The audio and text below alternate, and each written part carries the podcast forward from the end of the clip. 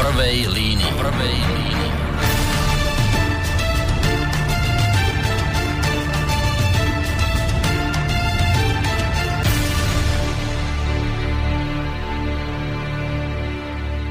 Príjemný dobrý štvrtkový večer, vážení poslucháči. Som veľmi rád, že vás môžem opäť privítať po kratšej prestávke pri počúvaní relácie v prvej línii. Dnes to bude téma, ktorú sme už viackrát u nás vo vysielaní otvorili a vždy spôsobila aj značné kontroverzie táto téma, takže sa teším sám na to, ako vlastne táto téma zarezonuje dnes u našich poslucháčov. Ale poďme pekne po poriadku. Čím začať? Niečím takým asi, aby to, aby to nejak tak tú našu tému priblížilo, o čom sa asi budeme rozprávať. Tak pomaly, ale isto sa nám, vážení poslucháči, končí september. A treba povedať, že my sme vlastne v tomto období tohto mesiaca jesenného mali poriadne fukoty.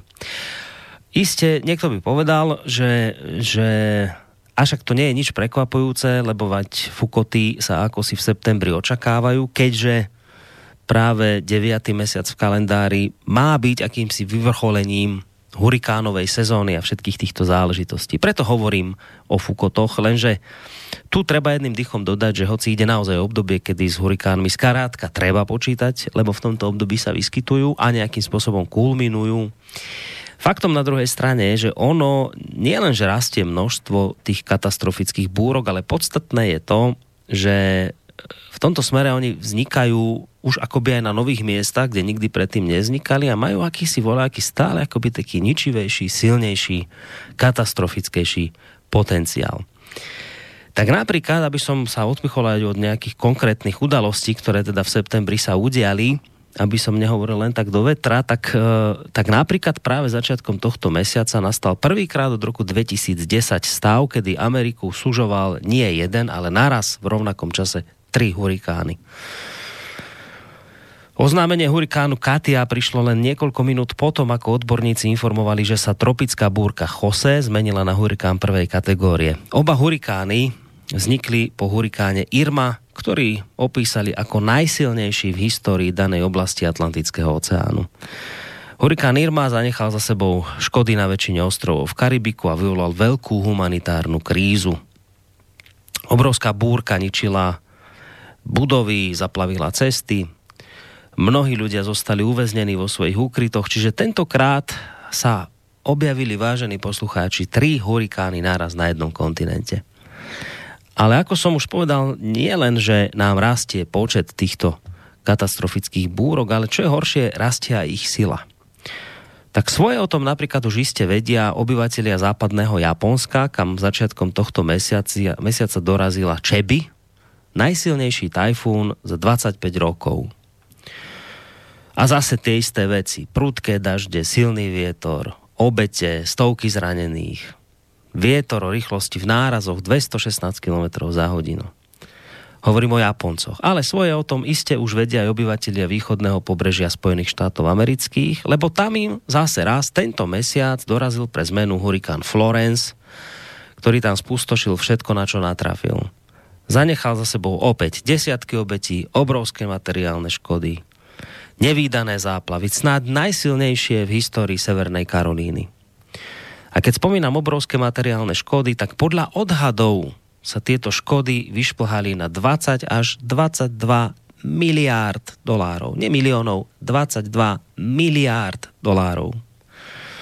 Ak by to bola pravda, že tie, že tie škody budú takéto vysoké, tak vlastne Florence by patril medzi 10 najdrahších hurikánov, aké kedy zasiahli Spojené štáty. No a Svoje by o tom iste vedeli povedať aj obyvateľia napríklad severovýchodného pobrežia Filipín a južnej Číny, lebo tam zase pre zmenu v septembri vyčíňal super tajfún Mankut. Do oblasti priniesol podľa svetkov oslepujúci dážď, silný vietor, ktorý strhával strechy zo stromov, vyvracal stromy, ničil elektrické vedenie.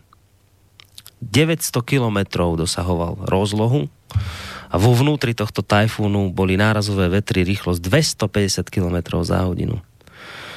2,5 milióna ľudí museli napríklad evakuovať pred ním v čínskej provincii Guangdong.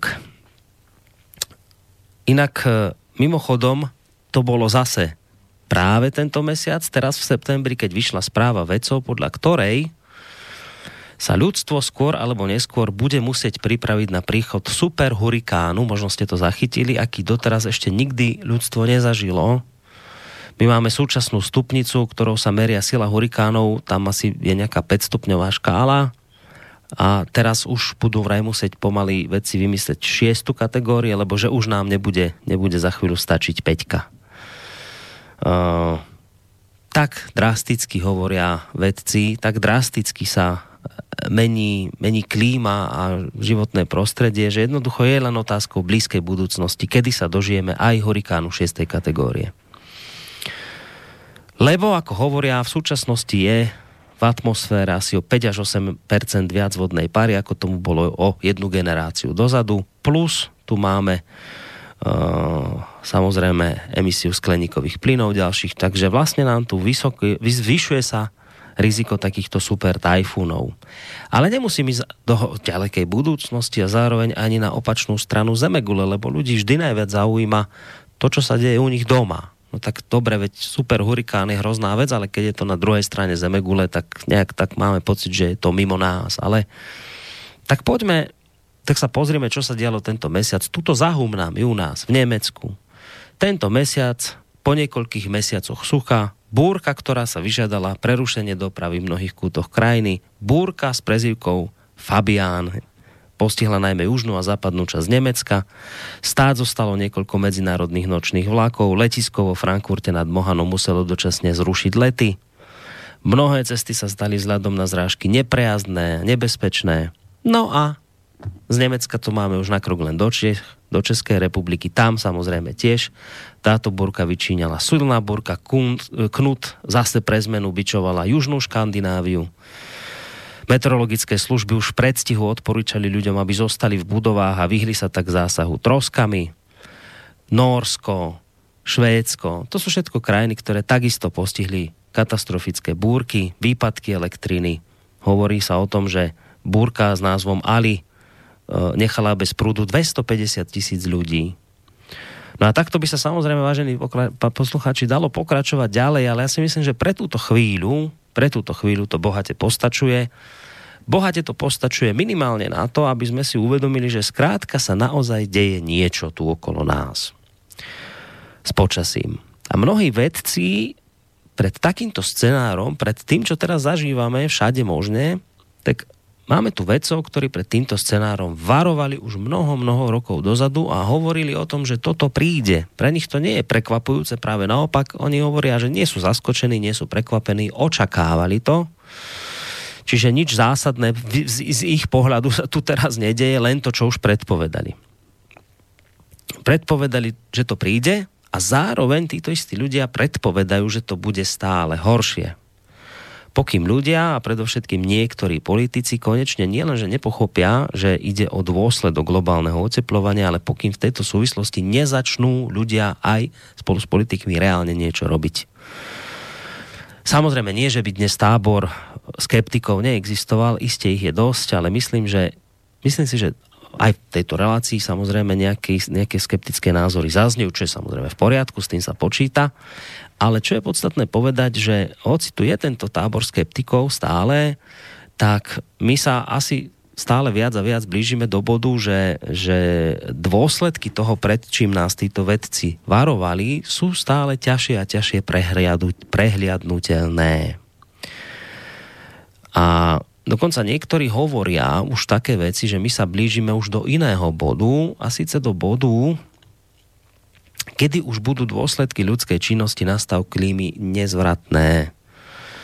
Ako keby, že už nebude cesty späť.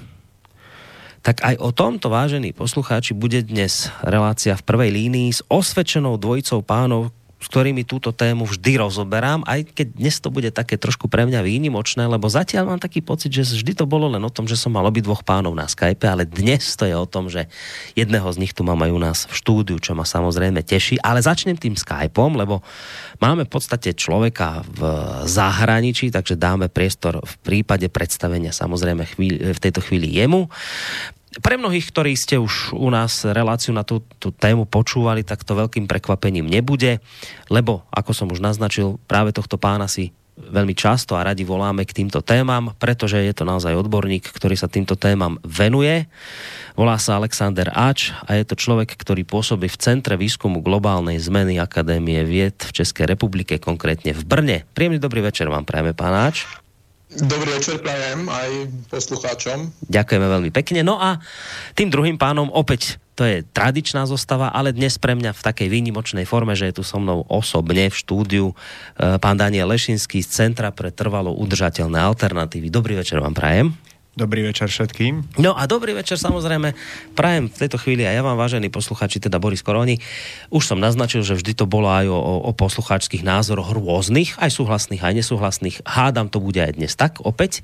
Samozrejme veľmi radi vaše názory a vaše otázky prečítame, ktoré nám už môžete od tejto chvíli adresovať na mail studiozavinačslobodnyvysielac.sk Môžete nám ich potom neskôr aj telefonovať na číslo 048 381 0101 alebo nám ich môžete písať cez našu internetovú stránku, keď si kliknete na zelené tlačítko otázka do štúdia. Takže ja som rád, pani, že sa tu po takej kratšej prestávke, lebo dlhšie sme už spolu reláciu nemali, že sa tu teda stretávame opäť, aj keď teda nie je to zrovna za úplne ideálnych okolností, lebo ten september bol naozaj dosť taký, taký divoký. No, ale tu hneď začnem, pán Áč, vámi, lebo keby tu teraz sedel kritik a skeptik, tak povie, že ja som vlastne v tom úvode zavádzal a možno by povedal dokonca, že som klamal a že som e, jednoducho zase raz maľoval čerta na stenu, lebo by mi povedal, že nič zásadné sa teraz v septembri nedialo, hoci som tu teraz vymenoval niekoľko tých búrok, niekoľko tých tornád a tieto veci, ale že povedal by mi kritik, že no ale, ako som už naznačil v tom úvode, no ale september je práve charakteristický tým, že všetky tie tornáda a cyklóny a tajfúny v tomto mesiace kulminujú alebo teda vrcholia Čiže tento mesiac je úplne charakteristický vždy takýmito vyčíňaniami počasia. Takže ak som si teraz zobral september za meradlo toho, čo sa tu teraz dialo a na základe toho straším, že vidíte, že tuto máme globálne oteplovanie a preto tu máme toľko tajfúnov a hurikánov, tak nie je to pravda, lebo september je vždy takýto, už len z toho titulu, že jednoducho v septembri to vždy všetko vrcholí. Tak čo by ste mi na toto povedali, alebo tomu prípadnému kritikovi? Tak e, je, je tam niekoľko úrovní e, vlastne tohto problému. E, pravdou je, že extrémy počasia a klimatické extrémy vždy v minulosti boli. To jednoducho vieme z histórie. A rovnako ako to, že dochádzalo k zmenám v počasí a v podnebi. To je pravda. Ale treba povedať aj to B. To znamená, že naozaj tie extrémy, ktoré existujú v súčasnosti, tak zároveň sú ovplyvnené a zvýraznené klimatickou zmenou. To znamená, klimatický systém ako taký e, má naozaj v sebe uložené viac energie. E, priemerná teplota atmosféry je vyššia už takmer o viac ako 1 stupeň globálne. Sú teplejšie oceány, sú teplejšie pevniny a prakticky všetky e, meteorologické prvky, všetky tieto extrémy, ktoré nejakým spôsobom v atmosfére vznikali, a vznikajú, tak dnes práve majú viac tej energie, viac vodnej pary, ako ste spomínali na začiatku, hmm. viac vlastne možností, aby dosiahli tie väčšie extrémy. Existujú napríklad dôkazy alebo štúdie, ktoré ukazujú, že pri vyššej teplote, e, pri vyššej priemernej teplote oceánu, nad ktorou prechádza hurikán, tak sa zvyšuje pravdepodobnosť dosiahnutia maximálnej nárazovej rýchlosti vetra zvyšuje sa množstvo zrážok, ktoré v priebehu hurikánu spadnú. Len taký príklad možno pre, diva, pre poslucháčov. Minulý rok to bol hurikán Harvey, e, ktorý bol najdaždivejším atlantickým hurikánom v histórii Ameriky. A teraz tento rok to bol Florence, ktorý bol druhý najdaždivejší e, atlantický hurikán v histórii. Takže tu máme dva najdaždivejšie hurikány za posledné dva roky. Uh-huh. No a, a tento trend e, veľmi pravdepodobne bude pokračovať, pretože sa naďalej otepluje. Čiže áno, extrémy boli, ale nie v takom rozsahu, nie, nie tak závažné, e, ako ich pozorujeme dneska. Uh-huh. Čiže ale toto platí, že september je tým charakteristický, ale problém je teraz vlastne ten, že je toho oveľa viac a je to oveľa silnejšie? Takto by som to mohol pochopiť? Uh, počet hurikánov sa nezvyšuje, ale Aha. zvyšuje sa ich intenzita. Uh-huh. To znamená, keď už hurikán raz vznikne, lebo to je dané špecifickými podmienkami, aby hurikán vznikol.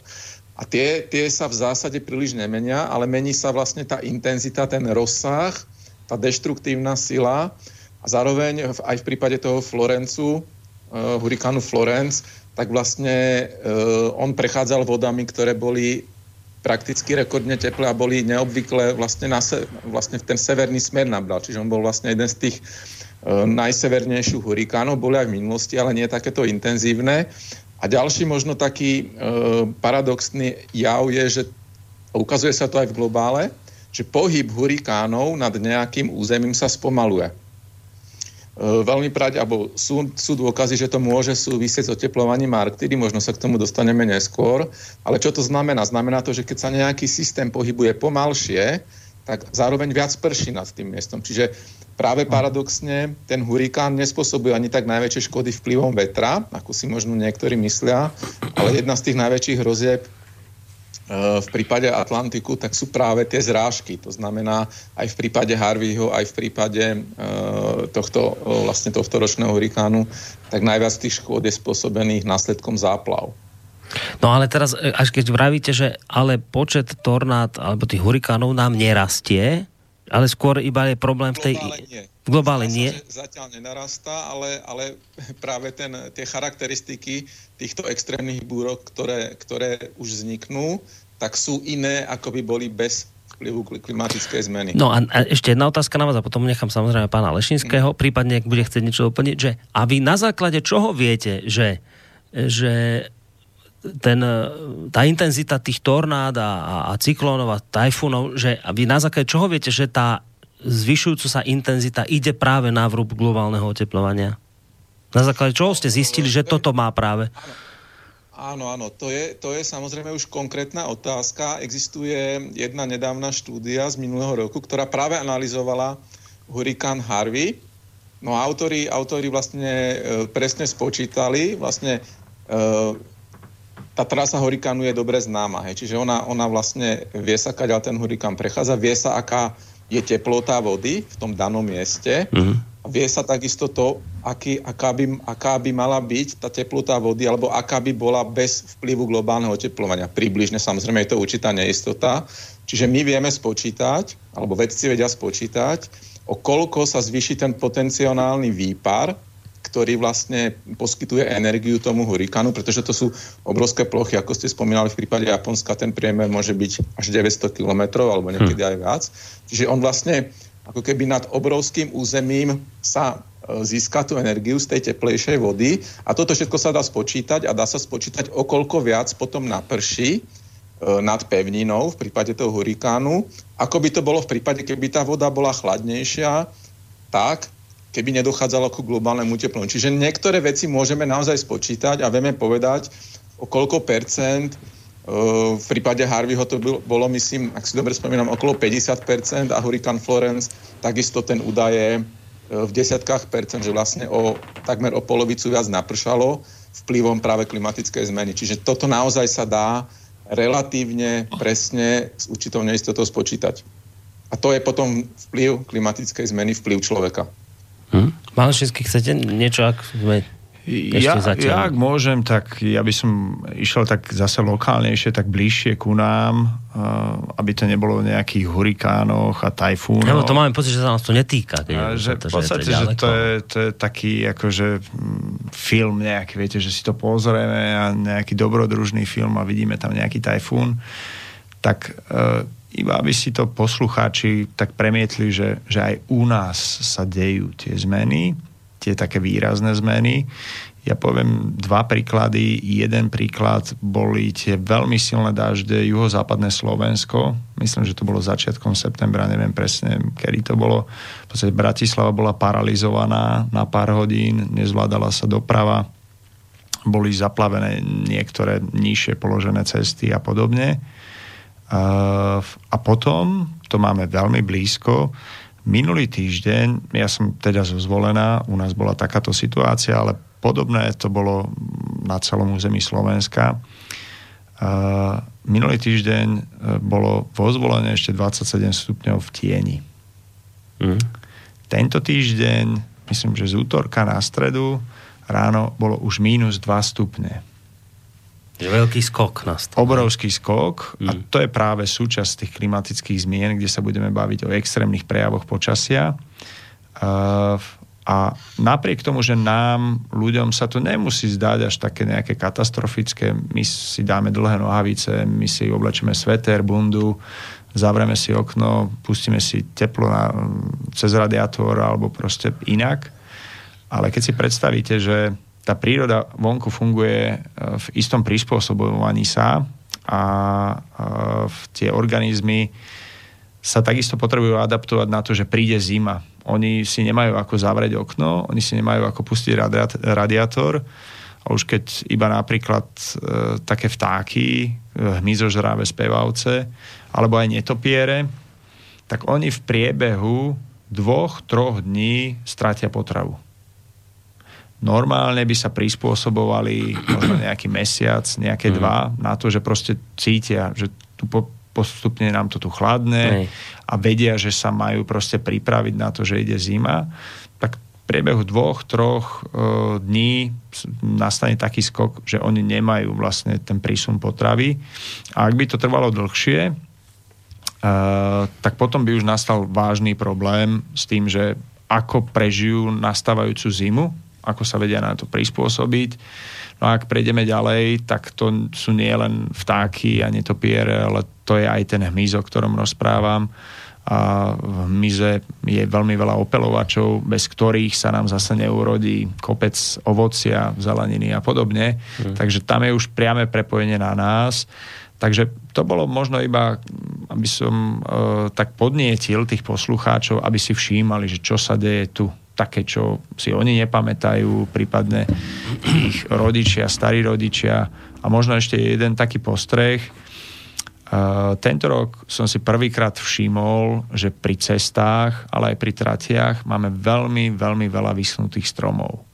To som po minulé roky nezažil a naozaj, a opäť to pre mňa je takým indikátorom, že niečo sa deje niečo sa deje s tou prístupnosťou vody pre tú vegetáciu a že ani v podstate tá vegetácia nie je pripravená na takéto skokovité zmeny a to je potom zamyslenie pre nás, že čo ako my môžeme s tým, ale to bude možno druhá časť relácie. Hej, to, to sa porozprávam, že čo s tým robiť, ale je, že zase niekto, kto o tomto pochybuje, povie, že vy všetko, čo sa niečo vymkne na chvíľu z normálu, tak to hneď hodíte na, na globálne uteplovanie. A niekto povedal, že ale mali sme to aj predtým roky nejaké takéto skoky, veď hádam tu boli dni, aj v minulosti, že mali ste 25 stupňov a zrazu vám to kleslo 13 stupňov, o 20 stupňov, že to bolo bežné, len teraz vy tým, že si to všímate, tak hneď to hodíte na, na globálne oteplovanie, ale že takéto veci sa museli aj v minulosti diať.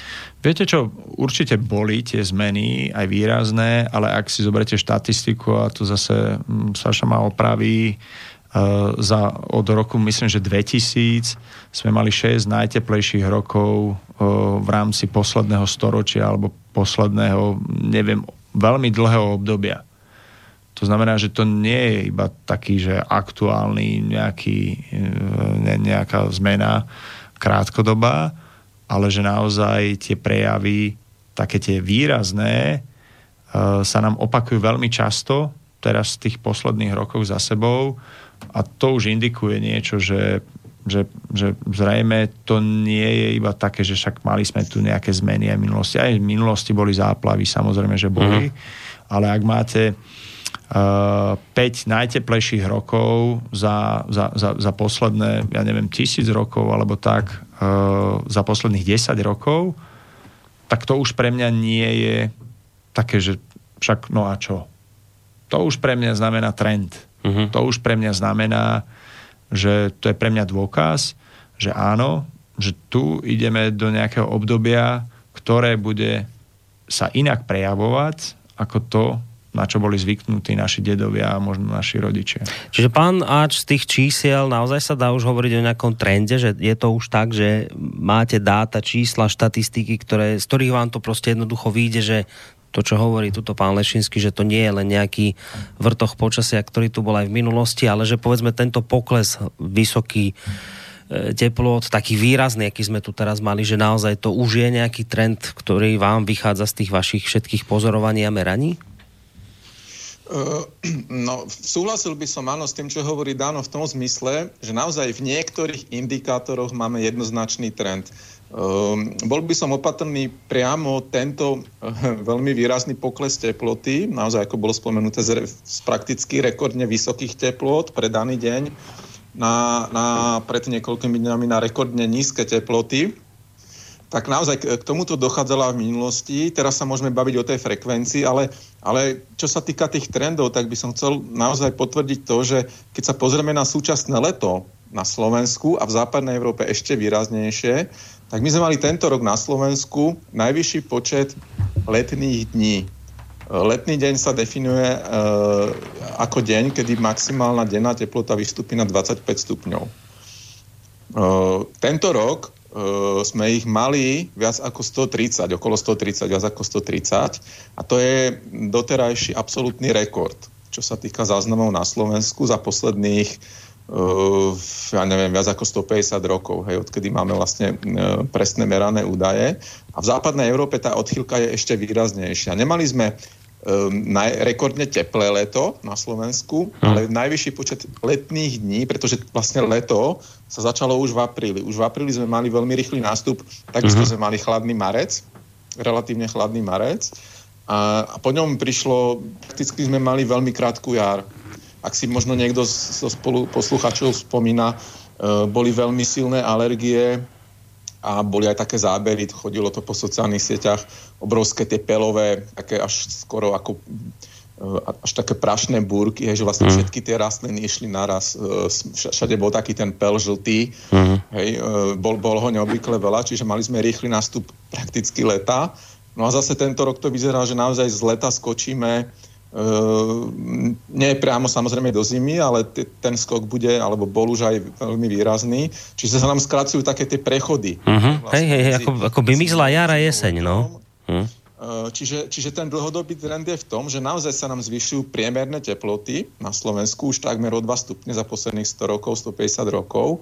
A toto nie je niečo, čo sme tu v minulosti mali. Ak dám jeden príklad ešte, ak môžem, Jasné, tak uh, pred 100 rokmi prakticky sa nevyskytovali dni, kedy maximálna denná teplota prekročila 35 stupňov. Oni sa vyskytli možno raz za 10 rokov, dvakrát za 10 rokov, alebo raz za 5 rokov. Vlastne v súčasnosti od tých posledných 10 rokov, hej, 10-15 rokov, prakticky sa tieto, tieto dni vyskytujú pravidelne a v roku 2015 sme mali 22 dní s teplotou nad 35 stupňov, čiže tzv. supertropické dni. Čiže naozaj to nie je niečo, čo je bežné a čo môžeme len tak hodiť za hlavu, pretože tá naša príroda toho mierneho pásma nie je prispôsobená na takýto dlhodobý charakter e, v tomto prípade už podnebia, pretože sa mení ten dlhodobý charakter počasia. Hmm. A naozaj my už pozorujeme, to nie sú len lesy, to nie sú len stromy pri cestách, ale celé ekosystémy sa namenia. Možno k tomu prídeme, hej. E, lesné, e, lesy proste majú úplne iný charakter, nedokážu sa prispôsobovať, šíria sa nám ško, škodcovia, e, kliešte sú vlastne no, vo, vo vyšších nadmorských výškach, prichádzajú nám sem nové, nové, nové choroby. Chorôb, mm. plesne, baktérie, vírusy a tak ďalej. Čiže to je celá, celá škála tých trendov, ktoré nemôžeme označiť tým, že všetko tu už bolo. Hmm. Akorát dnes som čítal, že myslím v Čechách prvý prípad západonilskej horúčky sa objavil dnes. Už majú aj v Čechách, čiže to sú také zvláštnosti. Máme tu aj mail prvý od e, Mareka, ktorý píše takúto vec a tú otázku mierí na vás oboch. Ako ste spomínali už, e, práve som sa tiež dočítal niekde, že tornád bude nielen viac, ale že sú aj silnejšie práve teraz som čítal, že zažívame najsilnejšie tornáda za 25 rokov v histórii rôznych krajín. No a chcem sa spýtať na to, čo už zaznelo v úvode, že vedci hovoria, že ak ľudstvo nedostane rozum tornáda, budú stále ničivejšie a dokonca sa spomínalo, vraj treba očakávať príchod nejakého super tajfúnu, aký ľudstvo nezažilo, na ktorý nám nebude stačiť súčasná stupnica. Chcem sa spýtať oboch pánov, do akej miery toto vidíte reálne a ak áno, tak kedy by sa niečo takéto mohlo udiať? No, e, skúsim, skúsim krátko, možno a potom uh, dáno doplní. Eh, len aby sme si ujasnili rozdiel medzi tornádom a hurikánom. Uh, hurikán je v Atlantiku, prípadne tajfúnov, to sú tie uh, pacifické, alebo pri, potom ešte cyklóny v Indickom oceáne. Čiže hurikán je ten veľký vír, môže mať priemer stovky kilometrov, to sú tie Harvey a Irma a uh-huh. Florence a tak ďalej, alebo Katrina v roku 2005. A tornáda sú tie väčšinou nad pevninou, tie veľmi intenzívne uh, vzdušné, vzdušné víry s extrémne vysokou rýchlosťou vzduchu, oveľa väčšou ako v prípade hurikánu. Tie rýchlosti dosahujú niekedy až 800 až 900 km za hodinu, hm. ale sú oveľa menšie. Oni dosahujú skôr uh, desiatky, v tom horšom prípade stovky metrov, ale nikdy, nikdy nemajú viac, povedzme, ako nejakých 5 km v priemer, čiže sú také tie oveľa silnejšie, ale oveľa, oveľa menšie víry a oni, oni zase majú iný, inú, inú príčinu vzniku vlastne je to iný, iný, iný typ extrému. Čiže len toto, aby sme si ujasnili.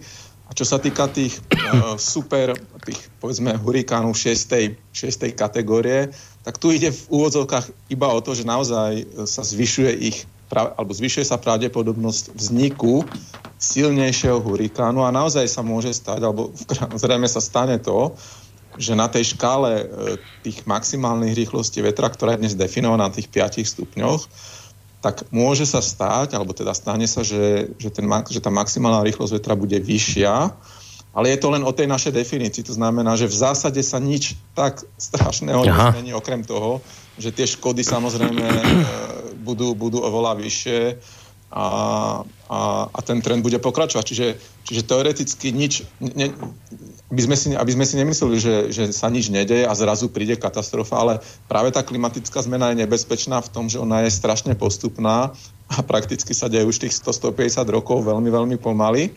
Hmm. Ale na druhú stranu tie kumulatívne dôsledky môžu byť v tom zmysle, že ten ekosystém sa vyrovnáva s tým niekoľko rokov a zrazu ten, ten les začne odumierať, hej? Čiže potom tá zmena môže byť naozaj náhla a, a my a budeme rozmýšľať, že čo, čo ďalšie sa tam zmenilo a tak ďalej. Čiže nám nemusí byť hneď jasné, že čo vlastne spôsobilo tú náhlu zmenu, aj keď to môže byť práve tá postupná zmena, ktorú my prakticky ako keby sme si ani nevšimali za ten čas. A, čiže, čiže nie je to tak ako podľa filmov, že katastrofický super hurikán príde, jak tam bol nejaký taký film, že obrovský hurikán a potom doba ľadová nastala náhle, že toto asi o tomto... E, nevidel by som, to je samozrejme dobre do filmov, uh-huh. ale nevidel by som to takto e, dramaticky z, z, uviedol, tak nebude to také jednoduché. Hej, ja uh-huh. myslím, že nebude to tak, tak zjavné, tak jednoduché a tak priamočiare, ale, ale o toto bude možno náročnejšie potom na to riešenie, pretože ako náhle uh, sa tento proces spustí, hej, tých, tých ďalších spätných väzieb, tak naozaj veľmi ťažké to môže byť mm-hmm. zastaviť. No, k tomu, prídeme. k tomu sa dostaneme, k tým spätným väzbám presne, lebo na toto chcem mieriť, ale to bola otázka aj na vás, pán Lešinský, od, od poslucháča. Tak ako to vy vidíte s tým super tajfúnom a že kedy by to mohlo dojsť? Také niečo hrozné. Tak čo sa týka tajfúnov, ja si myslím, že to je iba otázka rokov a že to je, pre mňa je to trend to znamená, že je otázka, že či ten, super, ten prvý super tajfún príde do 5 rokov, to ja som presvedčený, ale vôbec nevidím nereálne, aby druhý super tajfún, ktorý bude ešte silnejší ako ten super tajfún, ktorý ešte dneska nepoznáme, tu bolo ďalších najneskôr 15 rokov. To znamená, že, že proste je to trend, ktorý sa mm. zosuluje. A čo je pre mňa dôležité, Takže tieto, tieto zmeny, tie extrémne prejavy počasia, také extrémizujúce sa zmeny tých extrémnych prejavov počasia, tak tie určite budeme mať aj u nás. Však, ak si dobre pamätám, minulý rok sme mali prvýkrát zaznamenané tornádo niekde pri Viedni, čo je tuto kúsok od nás. A tá, tá veterná búrka v uh, Nemecku a v Čechách takisto naznačuje, že, že nás to neobchádza. My máme troška výhodu v tom, že sme ďalej od mora. Hmm. Na druhej strane tam sú zase opäť rizika, lebo klimatické zmeny sú spojené aj so suchom. Takže nie sú to len ničivé vetry, ničivé dážde, ale klimatické zmeny znamenajú aj ničivé suchá. Mm-hmm. A to môže byť pre niektoré oblasti Slovenska podstatne výraznejšia hrozba ako nejaké záplavy. Mm-hmm. No, máme telefonát, tak dáme sa aj telefonujúceho poslucháča. Ideme zistiť, akú otázku položí. Príjemný dobrý večer, prajeme. Príjemný dobrý, dobrý večer vám želám. Ja by som sa chcel spýtať jedna, jednu vec, veľmi zaujímavá, e, teda téma je dneska. E, ja som dneska, e, dneska som videl, že kde si nad Antarktídou je nejaký, nejaké, nejaká tlaková níž, kde kde sa odhaduje 932 hektopaskalov. Chcel by som sa spýtať, aký tlak predpokladajú vaši hostia, keď bude ten super tajfún alebo super cyklón? No, idem zistiť najskôr, že či teda rozumejú. Ja rozumiem, ale... Pán Lešinsky rozumie, ale netrúfa si typnúť. Ideme zistiť, že čo pán Áč? No, všeobecne áno. Čím je silnejší uh, hurikán alebo, alebo tajfún alebo cyklón, tak tým je ten tlak samozrejme nižší. Čiže, uh, ale presné číslo by som sa takisto... Ale ne, nemyslím si, že je to nejak dôležité. Hej? Ono v zásade ide o to, že ak sa pozrieme na tú štatistiku, tak 10% e, najsilnejších hurikánov spôsobuje až 90% všetkých škôd. Hej, čiže, čiže naozaj tu je to zásadné, že, že ten efekt nie je lineárny, ale čím už aj malá, malé zvýšenie toho extrému na ten, povedzme, super extrém, alebo ten, na ktorý sme neboli doteraz zvyknutí, tak ten náraz je obrovský. Čiže, čiže podľa mňa to nie je otázka nejakého konkrétneho čísla e, tlaku, hej, hektopaskalov, lebo aj tak to nám, to nám veľmi veľa nepovie, ale myslím si, že dôležité je uvedomiť si to, že e, tie extrémy alebo zvýšenie tých najväčších extrémov spôsobuje najväčší nárast v potenciálnych a, a potom samozrejme aj v tých reálnych škodách. Ešte máme poslucháča no, na linke. No. Ešte jednu otázku by som sa chcel spýtať k tým tlakom, že aký bol vlastne zaregistrovaný najnižší tlak? To by ma zaujímalo. Najnižší tlak. Mm, no, určite sa to dá dohľadať. Musel by som si to pozrieť Jasne. na... Určite sa to dá uh, na Google nájsť, hej, že sú, sú záznamy, ja. len si treba potom hovoriť zdroj, ale, ale nemal by byť problém to zistiť. Dobre, hej, tak to z hlavy nevieme. Čak... Musel by som si vymýšľať z hlavy. No. Jasné, ďakujem pekne. Ďakujeme pekne, majte sa do počutia. No a teraz, e, teraz ideme inú vec otvoriť, lebo uh, už tu zazneli nejaké nezvratné zmeny. Necháme teraz hurikány a to aj tajfúny a tornáda chvíľa tak. Nie preto, že by na tom nezáležalo, ale trošku máme pocit, keď sa o tomto bavíme, že vždy sa bavíme o niečom, čo sa nás až tak netýka, aj keď teda už pán Lešinsky povedal, že týka sa nás, lebo pozrite sa, ako nám to poklesli teploty ako vám bolo jedného dňa horúco a zrazu vás ste drkotali zubami, tak tuto to máte, čiže nie, že netýka, ale chcem povedať inú vec. V týchto dňoch sa konalo v New Yorku valné zhromaždenie Organizácie Spojených národov.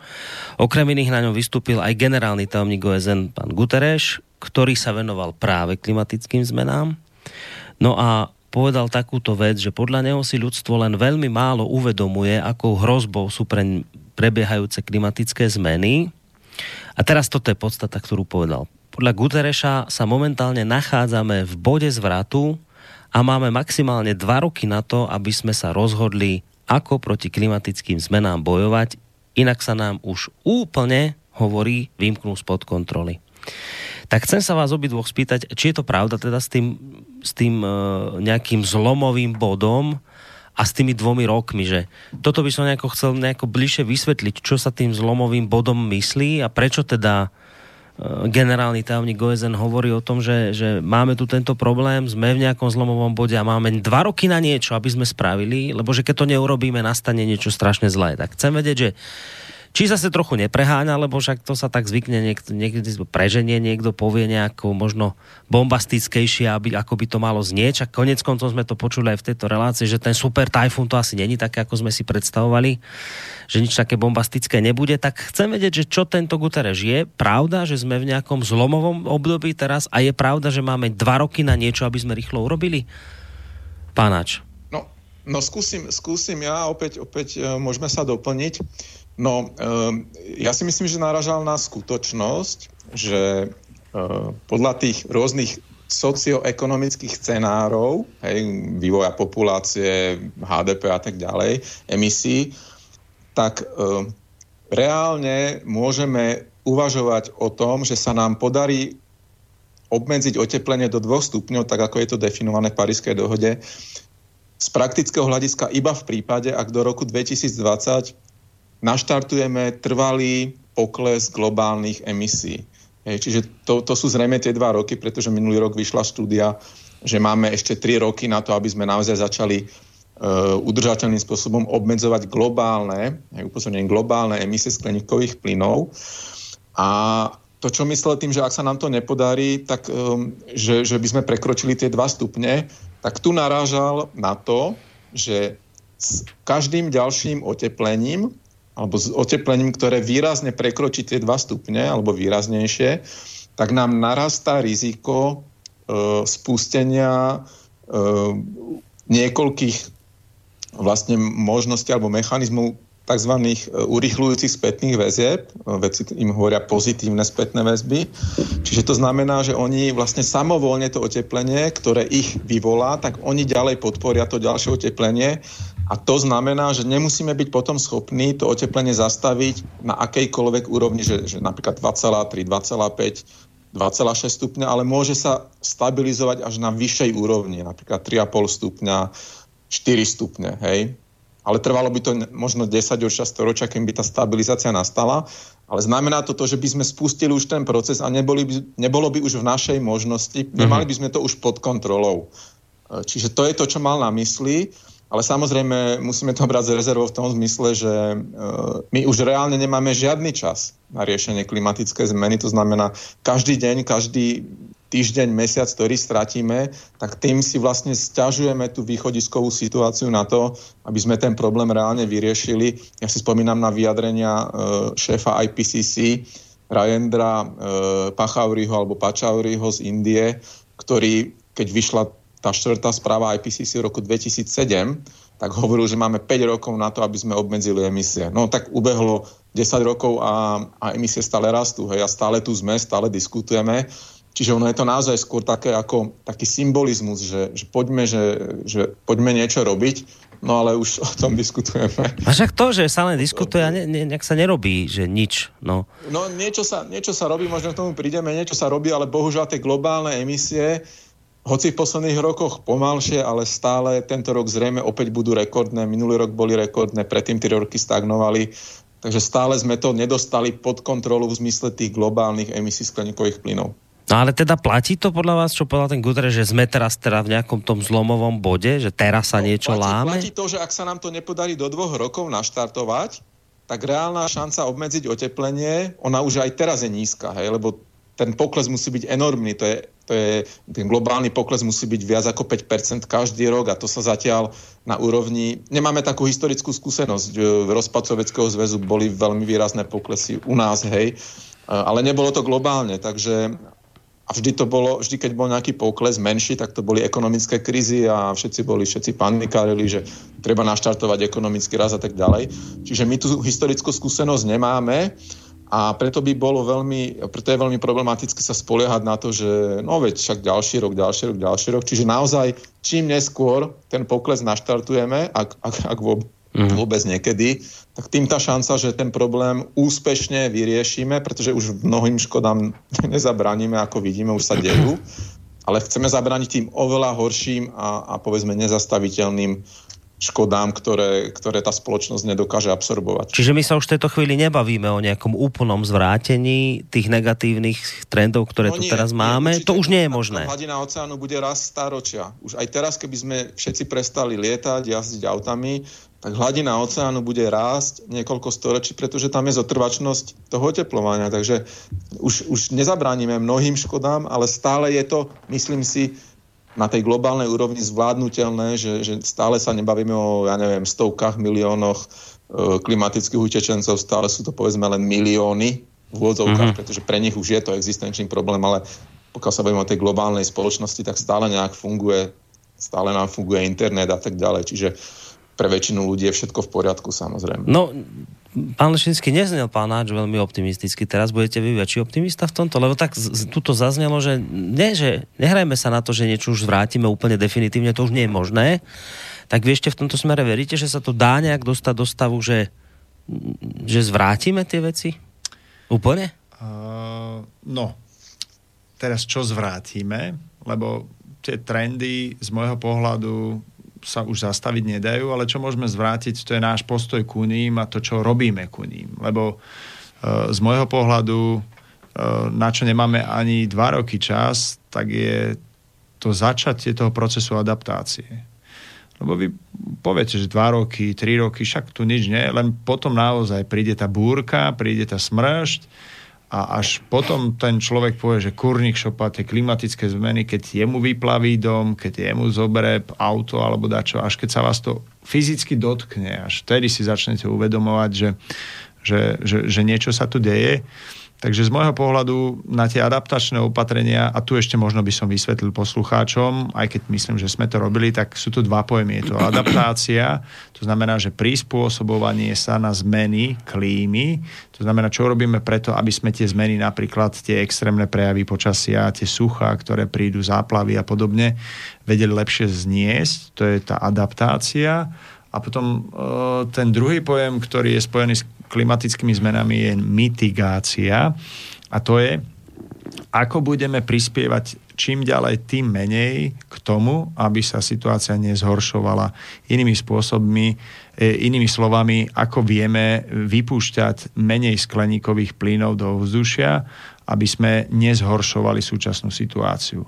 A ešte možno k tým dvom rokom, no. a to je možno aj taká otázka na Sašu, že e, či to ten Guterres e, nejak nemal prepojené aj s tými, e, s tými globálnejšími zmenami, ktoré súvisia napríklad s ľadovcami, s permafrostom, mm-hmm. lebo, lebo, mhm. viem, lebo viem, že uh, tie ľadovce sa topia, aspoň mne sa zdá, nemám to v číslach, ale čím ďalej, tým rýchlejšie. A tie ľadovce sú pre nás veľmi dôležité, pretože ľadovce vlastne podporujú tie vznik a vlastne prúdenie morských prúdov. Uh-huh. A napríklad Európa, keby nemala golfský prúd, keby sa golfský prúd zastavil, tak to by bola veľmi rázna zmena, ktorá, ak si dobre pamätám, by znamenala ochladenie o 6 stupňov. My by sme mali úplne inú klímu v rámci Slovenska, my by sme tu mali nedostatok vody a podobne, my by sme sa zmenili na kontinentálnu klímu a to potom, ak by sa zastavil golfský prúd. A ten golfský prúd, uh, ak si dobre pamätám, tak on môže fungovať tak, ako fungova- funguje práve vďaka tým ľadovcom, ktoré ešte máme. Takže, takže to tak môže byť... minú, tak prestane fungovať. No, oni sa roztopia. No však ako tak myslím, že sa tak. roztopia, tak, tak tá, tá, by mal Tam stratí, lebo viete, e, chladná voda Hej. spada dole Hej, a tá vytvára potom ten vlastne tú, tú, tú, tú cirkuláciu. cirkuláciu vody, ktorá v rámci toho väčšieho priestoru vytvára takéto prúdy. Takže ja neviem, či ten, e, to zase ja nemám tak prepočítané ani preskúmané, e, či ten pán Guterres nemieril možno aj na tieto také tie nevratné veci, ako roztopia sa nám ľadovce páni, ale to znamená, že sa nám úplne mení cirkulácia morských prúdov. Mm a to už znamenajú úplne zásadné zmeny počasia. Nie je také, že nám príde silnejšia búrka, slabšia búrka. Mm. Uh, to znamená, že budeme mať úplne iné teploty a úplne úhrný zrážok, ale rádovo desiatky, desiatky percent. Takže ja vnímam možno to riziko z tohto pohľadu, ale aj to je taký proste silnejší zvon na to, aby zobudte sa, robte preto niečo, pripravte sa na to, že takéto ťažšie časy prídu. Otázka je iba, že kedy. Čiže vy nehovoríte teraz ľuďom, že nie, my musíme teraz niečo začať robiť, aby ťažké časy neprišli. Tento optimizmus už dávno skončil. Tak, uh... Ťažké časy prídu, to hovoríte obaja v podstate celkom jednoznačne a vy hovoríte, pán Lešinsky, že prídu a treba sa na ne pripraviť. Aby to, aby to nebolo vnímané negatívne, tak mňa vždy učili, že musí, že veľký pán a nemusí, že ešte väčší. Na druhej strane E, možno aj tá adaptácia na klimatické zmeny sa dá zobrať tak tvorivo. To znamená, že e, mňa ako gazdu by potešilo, ak by ja som bol pripravený na to, e, na, napríklad na sucho. To je konkrétna vec, ktorá príde. To by vás potešilo? Ak by som sa dokázal pripraviť na to. To znamená, je že tak? urobím si vodozadržné opatrenia, vodu, ktorá mi naprší na, na tých strechách, na tom svojom pozemku si viem nejak zadržať a tým pádom sa viem pripraviť aj na dlhšie obdobie sucha, na ktoré doteraz som nebol pripravený. Dobre, ale to sú už iné veci. Ale ja sa pýtam teraz na... Ja to poviem jednoducho, viete. Sú ľudia, iste ich dosť. Ja k ním môžem patriť v tejto chvíli, že máme predstavu takúto, že sú ľudia, ktorí povedia rovno, že globálne oteplovanie neexistuje, je to konšpirácia. Dobre, teraz, to neberiem, to dodávam teraz bokom, lebo k tomu sa môžeme potom neskôr dostať, ak tak. Ale to sme aj v minulých reláciách už riešili. Ale teraz chcem povedať inú vec. Sú potom ľudia, ktorí povedia, áno, je nejaké globálne oteplenie, topia sa nám tu ľadovce, dejú sa tie veci. A my teraz veríme v to, alebo to tak berieme, že keď sa tu teraz niečo naštartuje, tak my tieto, my tieto zlé veci zvrátime v tom zmysle, že sa nám tu prestanú topiť ľadovce, v tom zmysle, že prestanú byť silnejšie hurikány, že to akoby vrátime naspäť do tých čias a do toho stavu, kedy to bolo také kľudnejšie, kedy sme si tu žili v takom väčšom kľude. Tak ja sa teraz pýtam, pán Lešinský, na toto, že hráme sa tu ešte na toto, že príde takéto kľudné obdobie, alebo už nám hovoríte, kľudné obdobie už bolo a my teraz musíme sa naučiť, ako na to budeme reagovať, čo príde skôr alebo neskôr. E, to B je podľa mňa podstatne viac pravdivejšie, aj keď by nám to nemalo odoberať ten entuziasmus a to nasadenie preto A, pretože to, to, to zmenšovanie tých, lebo, lebo ak by sme to brali iba to B, že pripravme sa na zlé časy, tak potom ľudia povedajú, tak ja budem kašľať na to, že ja mám proste obmedzovať nejak svoje emisie. Ale ak si tam do tých nejakých svojich predstav pridáte aj ten druhý cieľ, že prvý cieľ je pripraviť sa na tie ťažšie časy, alebo na, nazvime to iné časy, aby sme to nehovorili o zlých časoch. A, a ten druhý cieľ je dokázať žiť tak, aby som bol v súlade s tým ekosystémom, aby som ho narúšal čo najmenej a brať to ako takú výzvu životnú. Opäť to nemusí byť ako niečo negatívne, že teraz ja mám menej jazdiť autom a podobne, ale, ale brať to ako výzvu, ako to dokážem ja, že dokážem s tou prírodou, s tou meniacou sa klímou fungovať tak, aby som jej ubližoval čo najmenej, tak toto môže byť to pozitívum. Mm-hmm. Ale určite by som si nedával hružové okuliare na oči v tom zmysle, že, že teraz zastavíme produkovať skleníkové plyny, hoci aj na tie stanovené ciele, ktoré boli dohodnuté v Paríži a za 100 rokov tu máme klímu, ktorý prežívali naši dedovia. To určite nie. No dobre, skúsim to ešte takto, trošku ešte zjednodušiť pre ľudí, aj pre seba, že pán Áč, keby teraz e, tu pristali nejakí mimozenšťania a e, podarilo by sa im urobiť stav, že by sme už nič tu dnes nerobili také, čo prírode škodí, ale že vôbec nič mm-hmm. by sme tu nerobili, vôbec, vôbec nič. Úplne, že neutrál mm-hmm. by tu nastal. No tak ešte v takom stave by sme boli schopní to vrátiť nejak do toho pôvodného stavu, alebo už ani to by nám nepomohlo? No, e, tie scenáre e, klimatickej zmeny e, hovoria, že keď prestanú narastať koncentrácie skleníkových plynov, čiže to je ten scenár, o ktorom sa bavíme, že prídu mimozemšťania, uh-huh. tak aj v, tom, aj v tom prípade sa globálna teplota bude ešte zvyšovať uh, nejakých 20 až 30 rokov. Lebo je tam taká zotrvačnosť? Le, áno, lebo je tam zotrvačnosť, to znamená, keď vy ohrejete vodu e, v hrnci a potom prest- a vypnete plyn, tak tá voda bude nejaký čas ešte ohrevať ten okolitý vzduch, pretože má vyššiu tepelnú kapacitu, dlhšie trvá, kým ju zohrejete a dlhšie trvá, kým ju ochladíte. Mm-hmm. Čiže to je relatívne jednoduchá fyzika.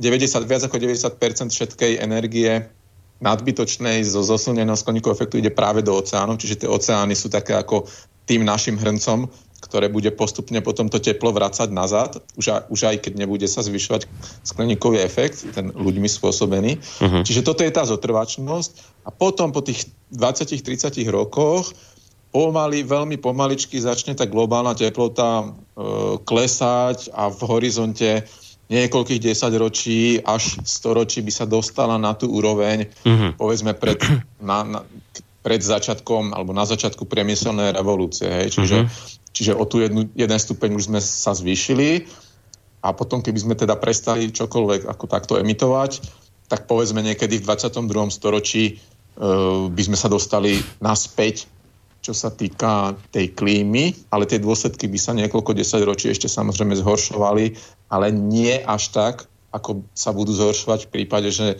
tie emisie budú narastať.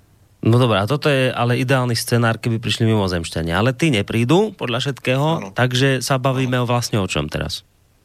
No bavíme sa o tom, že chceme zabrániť tým najhorším nezvládnutelným dôsledkom a takým, ktoré budú sa samovolne zosilňovať. Čiže začne sa nám topiť v, v, uvoľňovať metán z Arktidy, uvoľňovať e, uhlík z roztapajúcej sa pôdy e, v, za arktickým kruhom, hej, na Sibíri a na severe Kanady, na Aliaške a tak ďalej a bude ďalej zvyšovať tú teplotu a táto zase spustiť. Budú nám usýchať lesy, nielen nie na Slovensku alebo v Čechách, nebudú to len lesné monokul, smrekové monokultúry, ale bude nám odumierať amazonský prales, korály už budú mať to dávno za sebou a postupne budeme takto odpisovať ďalšie a ďalšie ekosystémy, až, až tu pre nás veľa miesta nezostane. Čiže my, my už to je ten teraz, najhorší scenár. Čiže my hráme teraz o to, aby sme úplne že zabránili týmto úplne najhorším scenárom. Áno, pretože tým, tým nie, mnohým zásadným už zabrániť dokážeme a dokonca je otázka, či dokážeme ešte dnes zabrániť úplnému roztopeniu Grónska, pretože zdá sa, že tá priemerná teplota nemusí byť oveľa vyššia ako je dnes. Dokonca sa ukazuje, že stačí oteplenie ešte o pol stupňa, čo už je prakticky nezastaviteľné, tak v horizonte niekoľkých storočí by sa to Grónsko nakoniec roztopilo.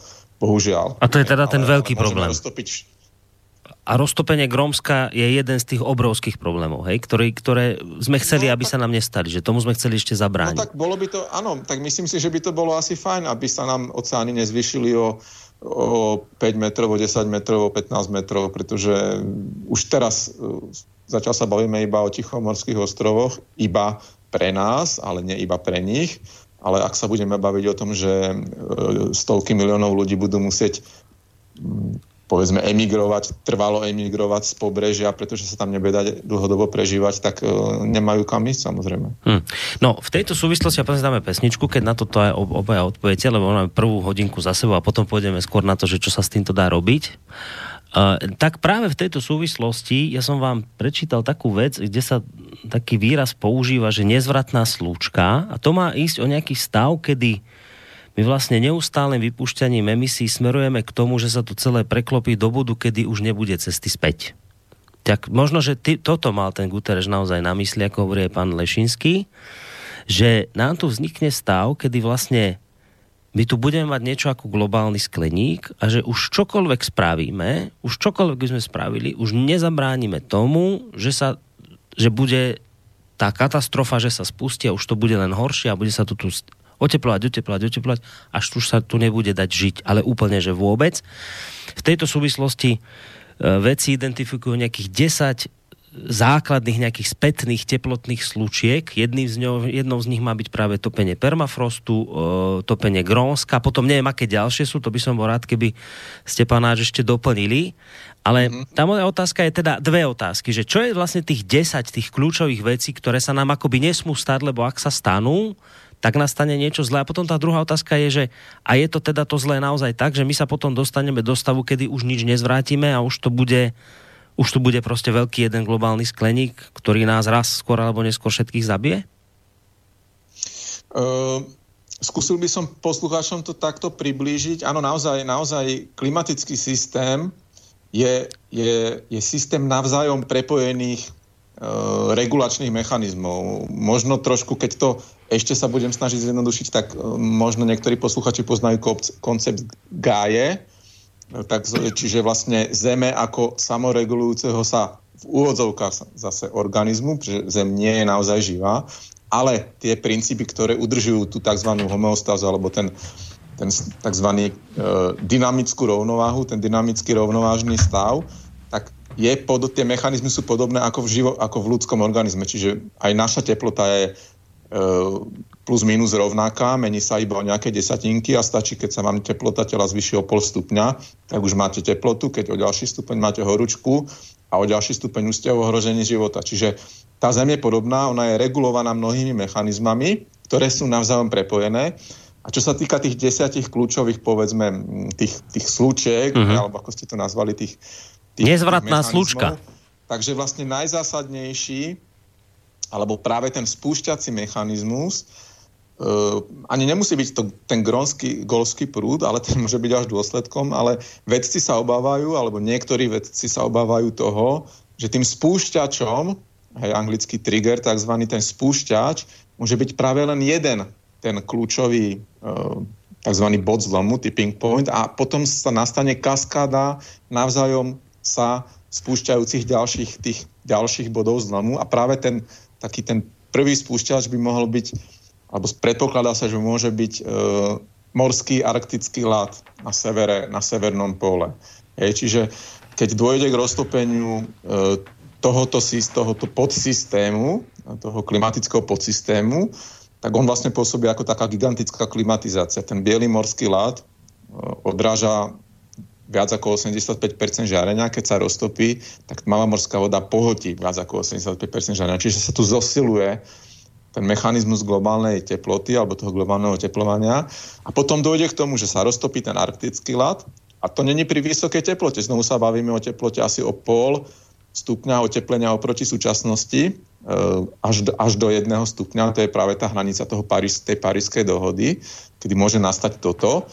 Čiže roztopí sa nám arktický ľad, začne sa nám e, zvyšovať teplota e, okolných šelfových morí, začne sa uvoľňovať väčšie množstvo metánu, začne sa roztapať ten permafrost za polárnym kruhom, ako už sme spomínali, E, na Sibíri, e, na Aliaške, e, v Kanade. A to sú obrovské, obrovské plochy v tom horných troch metroch toho permafrostu je uvoľneného, je uloženého viac ako dvojnásobok uhlíku, ktorý je v súčasnosti v atmosfére. Čiže stačí, že sa uvoľní len zlomok a výrazne sa zvýši koncentrácia oxidu uhličitého. Začne nám, následkom toho nám začne odumierať boreálny les, to sú tie naj, to je naj, naj najväčší, plošne najrozsiahlejší lesný ekosystém na svete, tie veľké, veľké, obrovské ihličnaté lesy na Sibíri a v Kanade.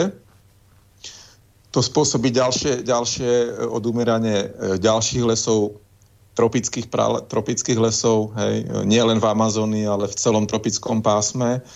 No a to už samozrejme sa bavíme o, o takom svete, ktorý, ktorý nie je v žiadnom prípade um, povedzme tak tak privetivý k životu, ako, ako ten, ktorý máme dnes. Čiže ani tak by som nemusel menovať tých 10 bodov, mm-hmm. stačí mm-hmm. práve ten jeden spúšťač, ktorý vlastne tú kaskádu e, nejakým spôsobom um, spustí a potom už sa môžeme len pozerať, že, že, že prečo sme s tým nerobili niečo skôr. No a to keď teraz... Najho- to je na... naozaj ten najhorší scenár, ktorému ale v každom prípade môžeme, môžeme ešte zabrániť, alebo mali by sme... No to sa chcem spýtať, že keď, keď, ten, keď ten generálny tajomník OSN hovorí, že, že, že dva roky máme na niečo a bod zlomu, tak môže to byť tak, ako aj pán Lešinsky naznačil, že môže to byť toto, že v tejto chvíli sa hrá už o túto vec, že my musíme... Môže, áno, je, je, tam, je tam riziko, ale myslím si, že ak by, že nemyslím si, že sú to presne dva roky, hej, to ako, ako Dano vravo, že to nemá, to nemá nikto spočítané, nielen, že my to nemáme spočítané, ale žiadny klimatolog to nemá zatiaľ spočítané, ale čo máme spočítané, čo vám vieme na 100% povedať, dám, ja, alebo aspoň ja dám za to ruku do ohňa, že čím neskôr sa odhodláme, alebo čím neskôr sa nám podarí obmedziť tie emisie, čím viac oteplenia dovolíme, tým viac sa zvyšuje riziko toho, že nastane tento scenár, o ktorom sme hovorili, či už zastavenie golského prúdu, roztopenie arktického ľadu na severe a spustenie ďalších kaskadovitých efektov. A potom už naozaj nebude, bude úplne jedno, čo budeme robiť, pretože my nedokážeme v takom rozsahu aktívne odčerpávať. Už aj keby sme zalesnili celú Afriku, Indiu a rôzne, rôzne e, sci-fi scenáre, tak, tak, e, tak je veľmi ťažko už potom to zvrátiť. No. Takže by sa pán Lašinsky spustil proces, že je s nami amen. Tak? No, tak, tak amen, zase treba si to zobrať tak biologicky, že ako Zem vie existovať aj bez človeka. A, a ja si myslím, že, že človek je tak prispôsobivý druh homo sapiens a tak inteligentný, že on sa naučí, ako tak fungovať aj v tých ťažkých časoch, len to bude iný svet, ako žijeme dnes. Iný v čom? Iný v tom, ako sa budete presúvať, iný v tom, ako budú prúdiť tovary a materiály krížom, krážom cez svet. Ja si myslím, že toto skončí. Jednoducho, čím skôr, tým lepšie iný v tom, ako sa budete zásobovať potravinami napríklad.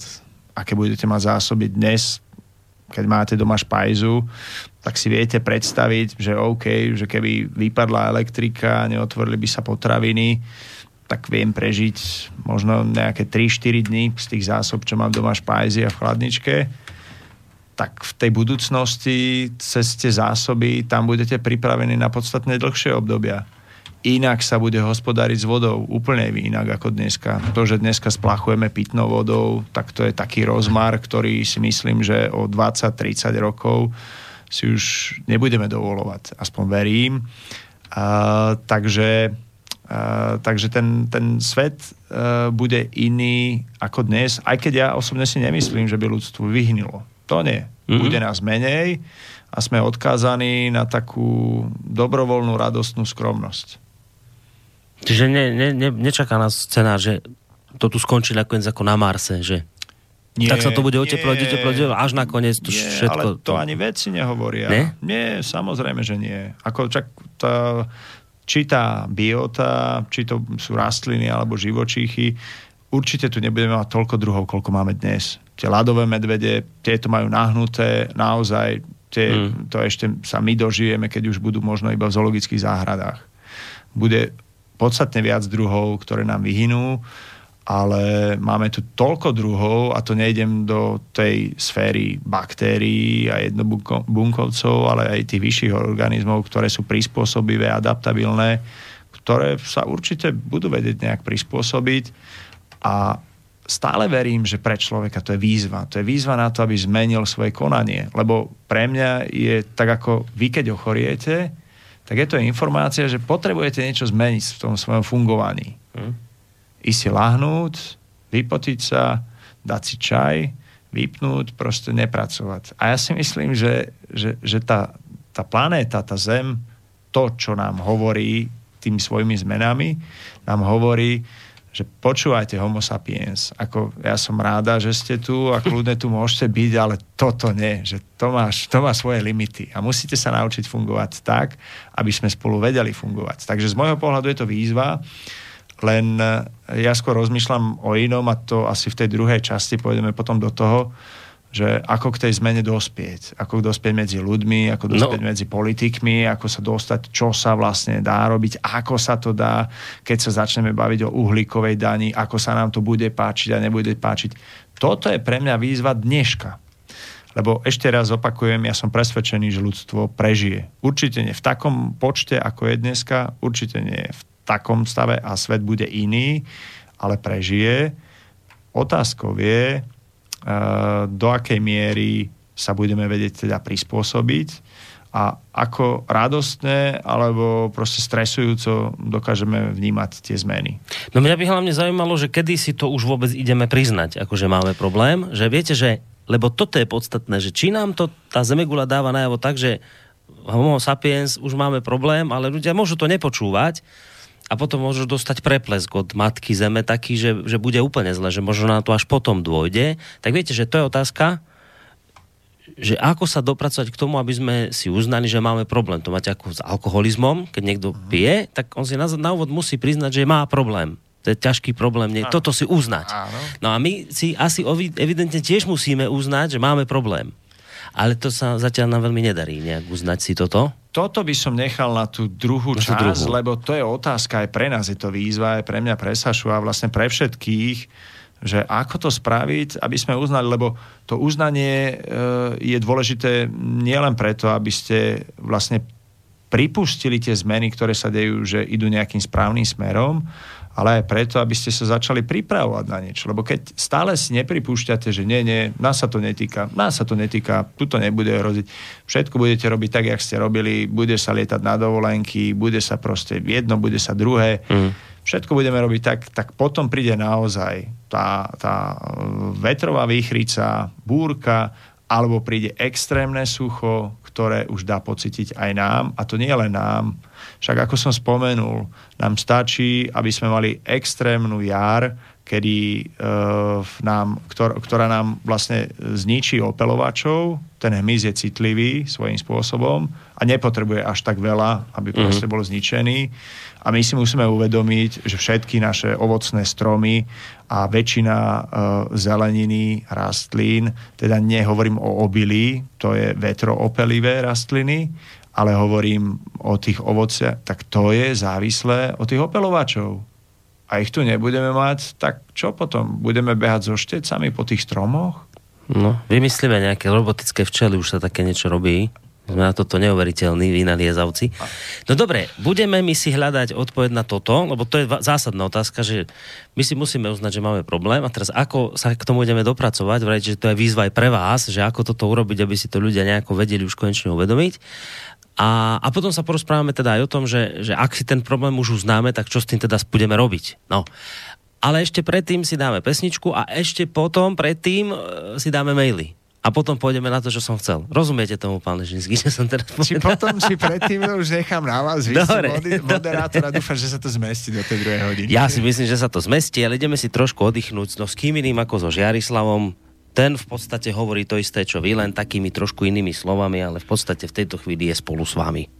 No, tak si zahrajme. Chvála ti veľká, matka zem, chvála ti veľká, matka zem, matka široká, živá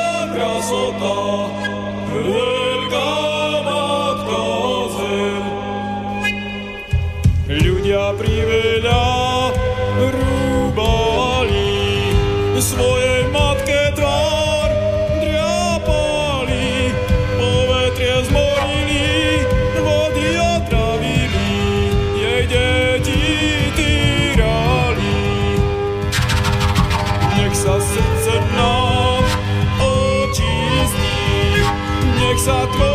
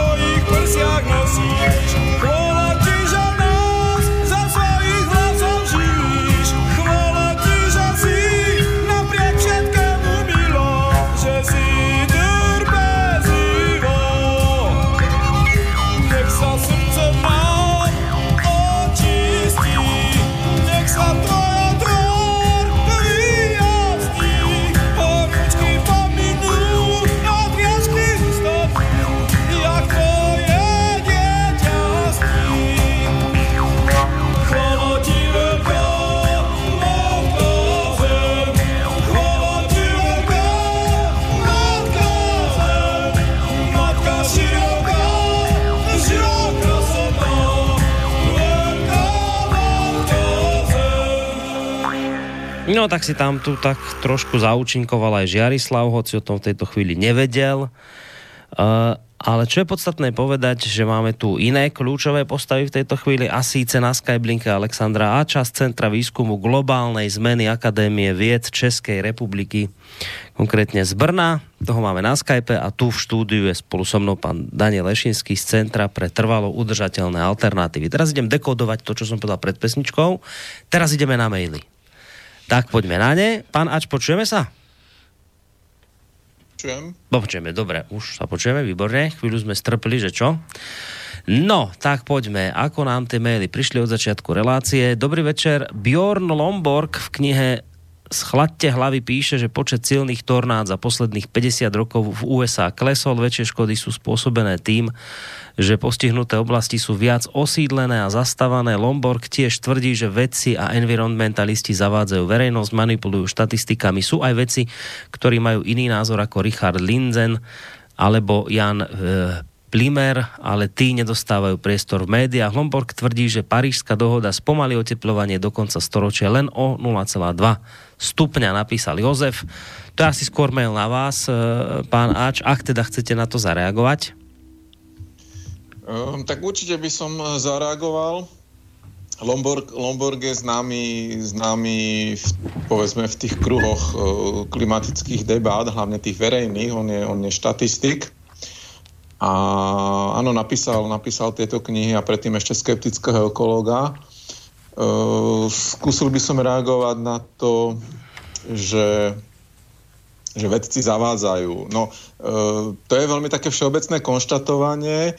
E, ja si spomínam na Lomborgové tvrdenie, kde argumentoval, že, hla, že rast hladiny oceánu sa spomalil, bolo to v roku 2008, a argumentoval, že v rokoch 2006 až 2008 hladina svetových oceánov sa ne, nenarastla. No, e, neviem, čo to je iné ako zavádzanie, keď e, hovoriť v, v, v ráde dvoch rokov o nejakom trende naozaj, naozaj zavádzajúce a rast hladiny oceánu sa zrýchluje, e, vieme to zo satelitných meraní, čiže opak je pravdou, ako, ako tvrdil Lomborg v tomto konkrétnom prípade. A nechcem ísť zase do nejakých ďalších detailov, prípadne aj v, v týchto, u tých tornád, áno, tam je trošku problém so štatistikou, pretože v minulosti bolo, boli menej dokonalé pozorovania. E, ťažko sa vlastne porovnávajú pozorovania spred 50 rokov e, so súčasnosťou v prípade teda tornád.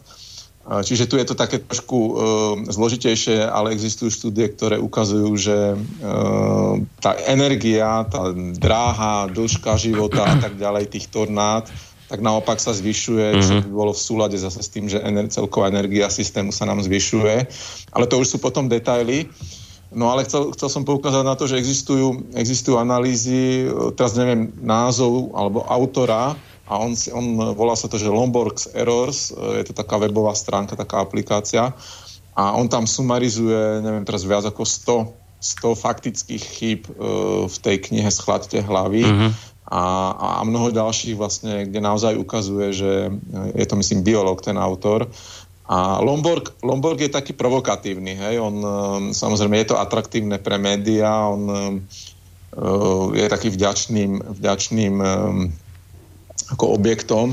No a ešte teraz som chcel k tomu, zava- k tomu že nedostávajú klimaskeptici priestor. No opak je pravdou. Keď sa pozrieme na to, že 97 až 99% e, vedcov vlastne nespochybňuje teóriu ľuďmi spôsobného oteplenia, tak ten, per, ten percentuálny podiel, ktorý dostávajú klimaskeptici alebo pochybovači, alebo ako to povedať, mm. v médiách je oveľa väčší ako, ako tie 3%. Neviem, či je to pol na pol, možno teraz už nie, našťastie. Ale opak je pravdou v tom, že kto dostáva aký priestor vo vzťahu k tomu, aké je vedecké poznanie tohto problému. Mm. No, ten istý Jozef to ešte vyťahne ďalšími, lebo ešte píše k Lomborgovi, že v spomínanej knihe mm. tvrdí, že od konca 60 rokov kedy bolo ľadových medveďov 5000, teraz je ich aj napriek oteplovaniu 25 tisíc v oblastiach, kde sa otepluje počet medveďov stúpa, tam, kde sa ochladzuje ich počet klesá. Lomborg sa odvoláva na oficiálne kanadské štatistiky, momentálne vyhnutie ľadových medveďov nehrozí. A teda e, ten mail končí konštatovaním, že environmentalizmus je novodobé apokalyptické náboženstvo. No. No, Dobre, však... Áno, ľadové medvede ešte nevyhnuli a, a zrejme ešte nevyhnú ani povedzme nejakých 20-30 rokov. Ale je to také... Um, zo, tie, tie vedecké štúdie ukazujú, že s, s pokračujúcou klimatickou zmenou odhľadnúť od ľadových medvedov. To je taká ikona, hej. Ale není to jeden. Na svete žijú, ako sme už sa bavili, to sú milióny, desiatky miliónov rastlinných a živočišných druhov a oveľa viac je tých, ktoré nevidíme. Tak e, všetky, všetky vedecké štúdie, či už z paleoklimatológie, z geológie, z histórie a z úžasnosti a tie, čo vlastne modelujú tie zmeny do budúcna, tak všetky jednoznačne ukazujú, že riziko vymierania druhov sa bude zvyšovať e, do budúcna. A nebavíme sa tu o, o jednom druhu, napríklad ľadové medvede, alebo ja neviem, o pandách a tak ďalej. Ale sú to naozaj desiatky percent, ktoré sú priamo alebo nepriamo ohrozené klimatickou zmenou. Skúsim dať jeden príklad, ak, ak, ak, máš, ak mi ešte dovolíte. Bol, um, je taký vzácný druh Saiga tatarská sa, sa volá. Uh, žije žije um, v tej azijskej časti alebo v Ázii, na, na azijskom kontinente. A v roku 2015 uh, eh, vedci spozorovali vysokú umrtnosť tohto druhu, kedy sa tam rozšili vírus. A tá populácia z niekoľkých eh, cez 100 tisíc, tá miestna populácia, nie, nie celá, ale tá celá populácia má ešte viac, tak časť tejto populácie zasiahla takmer 100% umrtnosť následkom tohto vírusu, ktorý nebol ale nový, ale čo sa zistilo v analýze je, že kombinácia vysokej teploty a vysokej vlhkosti spôsobila to, že ten organizmus tohto inak veľmi prispôsobivého e, živočícha, on žije e, v týchto oblastiach niekoľko miliónov rokov, myslím, že je to viac ako 20 miliónov rokov, že tu žije, tak tento vírus, ktorý je bežný a, a, a za normálnych okolností nespôsobuje umrtnosť alebo nie tak vysokú, tak tie extrémne podmienky, čiže vysoká teplota, vysoká vlhkosť, natoľko oslabili organizmus, že ten vírus sa stal vlastne pandemický a zahubil takmer 100% niektorých populácií uh-huh. tohto, tohto e, povedzme adaptabilného alebo adaptibilného druhu a naozaj sa dostal, on, on bol už, dotera, už teraz bol ako ohrozený druh, ale nekriticky a, a dlho sa nevedelo, že čo to teda spôsobilo, až tá neskôršia analýza ukázala, že naozaj tie extrémne počasie môže týmto spôsobom oslabiť celé populácie, ale týka sa to aj ľudí. Sú štúdie, ktoré ukazujú, že rezistencia antibiotík je vyššia e, v lokalitách, kde, kde je vyššia premerná teplota. Čiže e, to, čo sa, to, čo sa vlastne týka zvierat, tak, tak e, sa, sa týka, týka aj nás. Čiže Dobre. nejde tu naozaj len o tie ľadové medvede. Keď by to tak bolo, tak by sme s tým asi nemuseli strácať tú časť. Uh, dáme si ešte telefonát a potom sa posunieme v téme ďalej. Dobrý večer. Dobrý večer do štúdia. Moje meno je Jozef Otopolčian. Dobrý večer. Mal by som, Dobrý večer. Dobrý večer. Mal by, som, mal by som na, pánov, na pánov jednu otázočku. E, pripúšťate názor, že počasie možno za pomoci moderných technológií ovplyvňovať a použiť túto vec ako nástroj na zastrašovanie a nátlak e, určitých vytipovaných krajín. Ďakujem, teším sa na odpoveď. Ďakujem pekne, do počutia. No, skúste teraz vy, pán Lešinsky, ste boli dlhšie ticho. No, ja si myslím, že, že počasie musíme si definovať, čo rozumieme pod pojmom počasie. Ale ak sa bavíme o klíme, tak tam som presvedčený, že tu priamo nemožno ovplyvňovať. Ak sa nebavíme o tom, že, že vypúšťanie e, skleníkových plynov je negatívne ovplyvňovanie, lebo to robíme. Ale tak, že by ste chceli cieľene, že mm. teraz tam bude sucho, mm. teraz tam pošlete nejakú prietrž mráčna a podobne, tak toto osobne ja si myslím, ja osobne som presvedčený, že toto je zatiaľ sci-fi uh, úroveň. Aj keď na druhej strane budeme sa baviť pri tých opatreniach, uh, čo je možné na lokálnej úrovni, a to sa týkalo aj tých druhov, ktoré vymierajú, týka sa to aj ľadového medveďa, týka sa to korálov, proste na úrovni lokality, tam, kde žijete, tak tam sa dá urobiť veľa preto, aby ste dokázali lepšie proste fungovať pri väčších zmenách počasia alebo klímy, ako to bolo doteraz. Hej, ale poslucháč sa písal na to skôr, že či je nejaké zariadenie, ktoré áno, niečo, čo tak dokáže, ja osobne, tak hovoríte, že nie. Osobne, osobne si myslím, že nie. Pánač? No, existujú, existujú také tie úvahy experimentov, ako je HARP a prípadne takéto chemtrails, hej, že, že sprejovanie, sprejovanie atmosféry z lietadiel a som také rôzne tie YouTube videá, občas, občas na to natrafím a sa tam rozoberá, hej, že geoinžinierstvo a ovplyvňovanie počasia.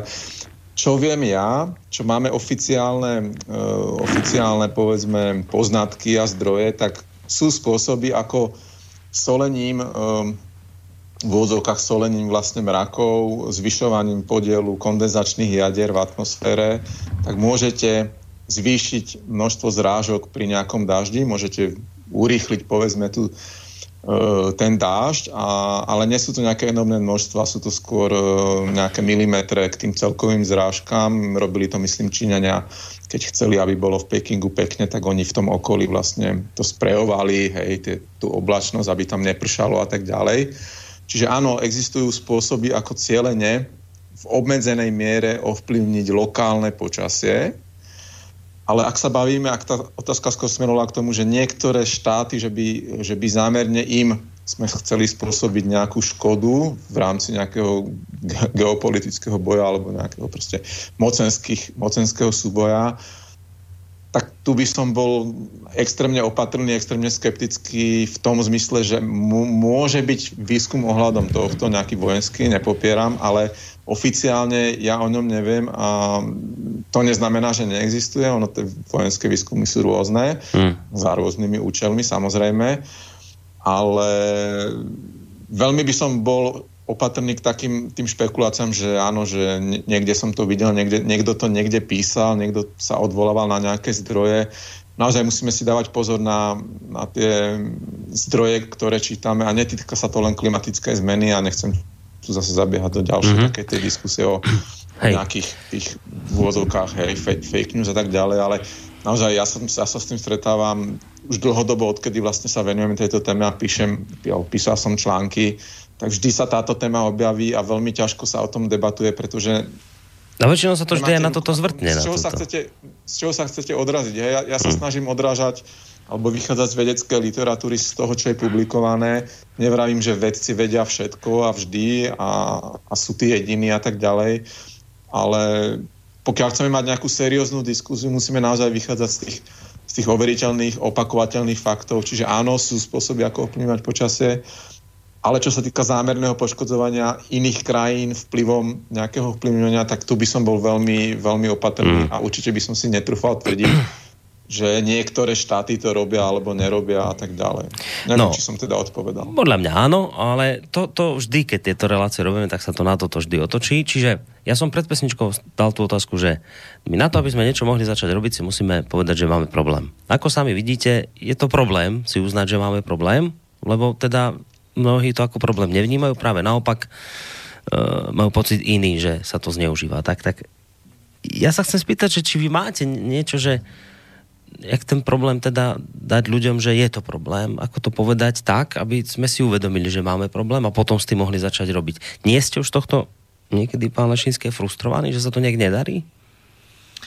No tak občas sa zamýšľam nad zmyslom mojej práce, eh, pohľadnúc na, na výsledky a to, že, že, že ako sa darí meniť tú verejnú mienku. A, a tu upozorňujem, že nie sú za mnou žiadni šoroši, ani žiadne iné proste takéto záujmy.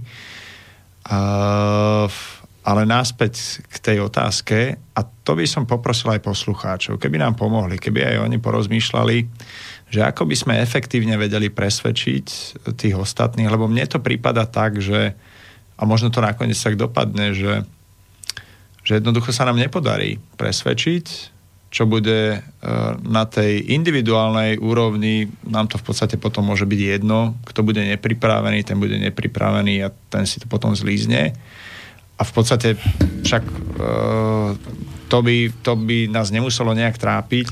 Čo nás ale trápi, je potom skôr tá, taká tá národná alebo tá komunitná úroveň, kde sa musíte dohodnúť, ako rozdelíte rozpočet. Kde sa musíte dohodnúť, ako nastavíte sílové zdro- zložky, v čom vám budú pomáhať, ako nastavíte energetické systémy a podobne to už si na úrovni svojej rodiny a na úrovni nejakej svojho gazdovstva neviete zabezpečiť. Aj keď už dneska poznáme energetické ostrovy a podobne, tak z pohľadu štátu je to potom podstatne náročnejšie. Keď tu máme týchto skeptikov, keď tu máme... Lebo tie informácie, čo ste hovorili, nie sú zaujímavé iba pre médiá, ale oni sú zaujímavé pre tých politikov. Však si zoberme iba USA aktuálne tam to máme jasný príklad toho, že tam stačí, aby proste prišiel nejaký... A, a pritom za tým je evidentne hospodársky, ekonomický záujem. Záujem zisku. No a ja ako človek som vždycky, aj keď je opačný názor, tak vždycky idem, teda hľadám, že na základe čoho teda tvrdíte a ste presvedčení, že teraz e, využijem tú príležitosť, že niekto vie ovládať počasie, prečo sa to vôbec pýtate? To by bola moja otázka. Na základe čoho? Vy ste niečo také zažili, čítali, hej, OK, tak poďme ďalej. Ako to bolo preukázané, kde to bolo zaznamenané, ako to bolo zaznamenané a tak, lebo uh, naozaj tých konšpirácií sa dá vymysleť nekonečné množstvo, ktorým viete strašiť ľudí, ale práve tie konšpirácie vám potom môžu brať čas, kapacity, energiu a prostriedky na to, aby ste sa dostatočne pripravili na tie reálne zmeny, ktoré prichádzajú. A to by už mohol byť záujem povedzme aj iného štátu, ak si to tak pripustíme, ak teraz ideme do nejakej geopolitiky, že OK, však my necháme, nech sa hádajú, oni sa tam budú hádať, že či sú klimatické zmeny, nie sú klimatické zmeny, ale v princípe sa nepripravia na tie extrémy počasia, ktoré ich čakajú. A potom, keď prídu, tak, tak nepripravených, tak ich v podstate ľahšie zničia, ako keby boli pripravení. Takže ak by som sa na to tak troška konšpiračne chcel pozrieť, tak možno by som sa pozrel na to z tohto pohľadu, uh, ale osobne by som určite ja nestrácal teraz čas s tým, aby som zisťoval, ako vie nejaký iný štát alebo nejaká iná spoločnosť hmm. ovplyvňovať počasie a tým likvidovať nejaký ďalší štát alebo ďalšie územie. Nie, bavíme sa tu teraz vlastne o tom, že uh, nejak si treba ten problém priznať, a je to očividne problém nielen pre ľudí, je to problém aj pre politikov z rôznych dôvodov. Amerika napríklad momentálne preto, lebo sa rozhodol Trump, že bude raziť politiku izolacionizmu, a teda, že chce vrátiť naspäť výrobu do Ameriky, tak potrebuje, keďže výroba musí ísť, tak potrebuje samozrejme tvrdiť to, čo momentálne tvrdí. Čiže je to na úrovni politiky problém, tento problém priznať, je to problém na úrovni bežného človeka priznať, lebo jednoducho tak tornáda nejaké sú, ale to je ďaleko od nás a to, že nám to klesla. Čiže teplota dobre, no ale vlastne nič sa nedeje. Čiže zároveň e, do tretice ani tie dôsledky ešte nejaké extra silné nezažívame. Čiže preto som sa pýtal aj na to, že, že, či existuje spôsob, či ste ho našli, či, či, či, či bádate, skúmate, hľadáte, ako to nejako, nie násilne, ale normálne vysvetliť, že máme problém. Že jednoducho musíme si proste priznať, že je zle. Ja som to nepustil zámerne e, len tak pre nič za nič Žiarislava, pretože keby tu sedel, tak by tu skeptikom povedal, máme problém, lebo ja žijem v tej prírode a ja to vidím, že je problém. Ja sa sám čudujem, práve v tomto rádiu sa čudujem, že tu, že tu ľudia s týmto zápasia a tvrdia, že je to hlúposť. Keď tu počúvajú ľudia ako Žiarislava, ktorým hovorí, že je to pravda. To im hovorí človek, ktorý žije v prírode a hovorím, je to problém. Tak teraz ste počúvali pesničku, kde vám o tom spieval. Hm. Čiže akým spôsobom normálne to povedať, máme problém. Máme. A hovorím ešte raz, to je moja otázka na poslucháčov. Ak niekto bude mať nejaký dobrý nápad, sem s ním, bereme ho, napíšte Zatiaľ ste nič také nenašli, hej, Viete čo, no, začíname tak, že akože s deťmi, výchova, ale opäť e, tam niektorí to zoberú a, a, a naozaj už aj na Slovensku je toho viac a pomaličky, pomaličky, ale veľmi, veľmi pomaly vzhľadom na to, ako by sa to malo, sa to mení, však aj o elektromobiloch dá, čo počujeme, aj sa znižujú tie emisie, tie osobné dopravy. Uh, ale napríklad, keby sme otvorili otázku uhlíkovej dane, čo by bolo veľmi efektívny, pretože vieme, že my potrebujeme motivovať ľudí na to, aby zmenili nejak svoj spôsob života. Mm. Spôsob života z toho nadmerne konzumného a povedzme emitujúceho tie negatívne emisie, aby ten e, spôsob života bol taký úspornejší, radosnejší, taký lokálnejší, sezónejší, taký viac, taký, taký skôr, aby sa ten človek za, za, začlenil do toho svojho okolia, ako bol v tom globále tak ako náhle by sme mi tu navrhli niečo ako uhlíkovú daň, tak myslím, že aj v tomto rádiu by sme mali celkom takú spršku, takú zdravú spršku, že čo tu, tu vymýšľate, čo chcete zaťažiť ľudí, aj s tým vedomím, že my nechceme tou daňou ubližiť ľuďom, však ten výťažok z tej dane môže ísť naspäť do investícií na to, aby sme vedeli riešiť tieto veci. Ale ja som presvedčený, že dneska na to ešte nedozrel čas. Ak by mal byť benzín raz tak drahý kvôli uhlíkovej dani, tak vás, viete, ako politika, no nedostanete ani jeden hlas. Alebo keď dostanete, tak dostanete možno 5%, však na Slovensku nemáme ani jednu stranu zelených, tak to je, to je jednu reálnu stranu zelených. Aj to je už obraz niečoho, mm. že dať čo tu chýba v tej spoločnosti. A neviem, či my sme takí, akože môj dedo, môj otec a ja tak budem a, a nerozmýšľam nad tým, alebo je to kvôli niečomu inému. A to sa sám pýtam. Takže nechcem túto hrať na nejakého vševeda, nevieme, robíme, čo vieme, to znamená... Zatiaľ ste nenašli informač... zlatý grál. informačná kampaň, snažíme sa tie voľné fondy, s ktorými sa dá nejak hýbať, troška orientovať na obnoviteľné zdroje energii a podobne. Uh, učíme ľudí ako proste šetriť na kúrení, ako ekošoférovať. Jednoduchá, jednoduchá metodika, ako vy môžete ušetriť 20% pohodných môd a tým aj 20% emisí. Ako sa má vetrať doma, aby ste nemínali, toľko energie a tak ďalej. To je taká osveta. Hmm. Ale toto je veľmi pomalé na to, čo reálne potrebujeme. No však práve, že to sa mi zdá, že to nie je tá rýchlosť, čo by ste zrovna chceli asi. A to je možno, však aj Saša, ak by sa chcel pridať a potom ešte raz, ak posluchači by sa chceli pridať, tak ja by som bol veľmi rád, keby do tejto debaty išli, lebo to je taký oriešok, ktorý nemáme rozlusknutý hmm. stále.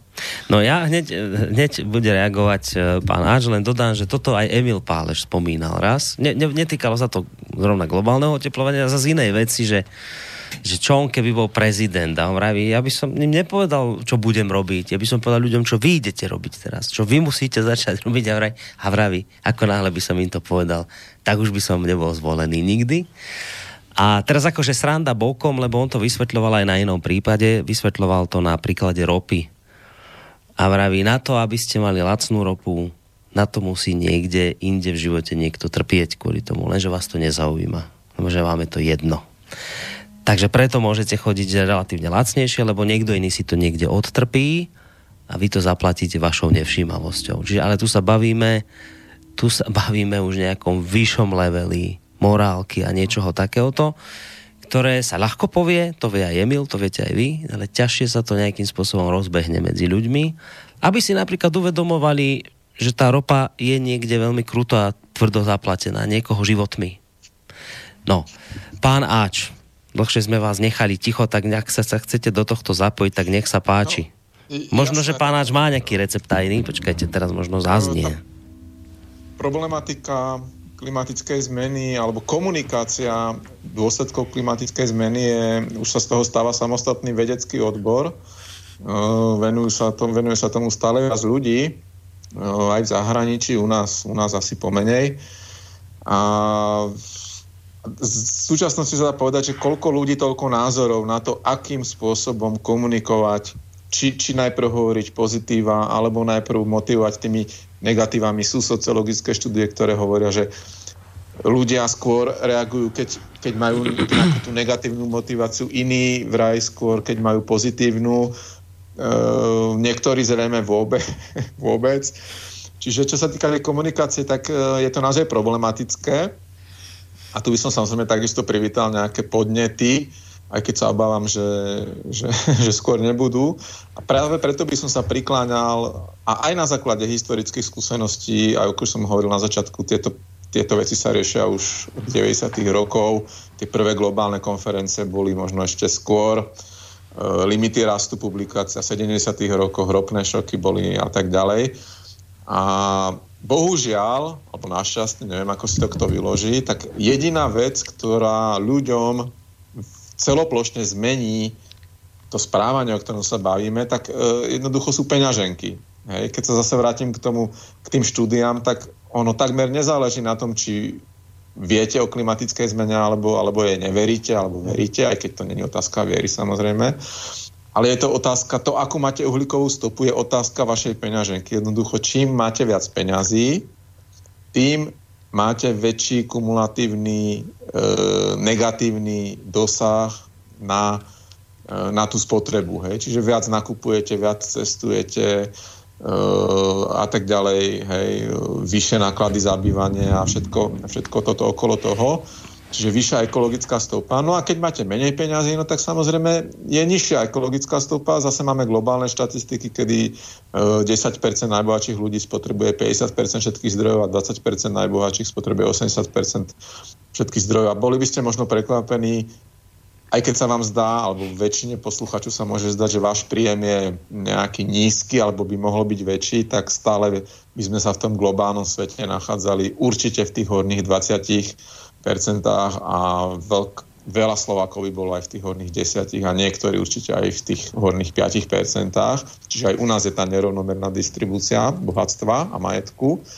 Čiže naozaj jediný, podľa mňa jediný efektívny spôsob, a práve preto je problém, aby sa na ňom ľudia dohodli, lebo ho nechcú, je naozaj je nejaká forma uhlíkovej dane, ale nemusí to byť hneď zdvojnásobenie ceny benzínu. Toto samozrejme by nefungovalo, ale nejaké postupné zvyšovanie, máme už nejakú spotrebnú daň, môžeme urobiť nejakú daňovú neutrálnu e, reformu, hej, e, ktorá by proste presunula tie príjmy z tej spotrebnej na uhlíkovú daň a potom by bola, tie, tie príjmy by boli viazané na nejaké investície a tak ďalej do, do obmedzovania emisí.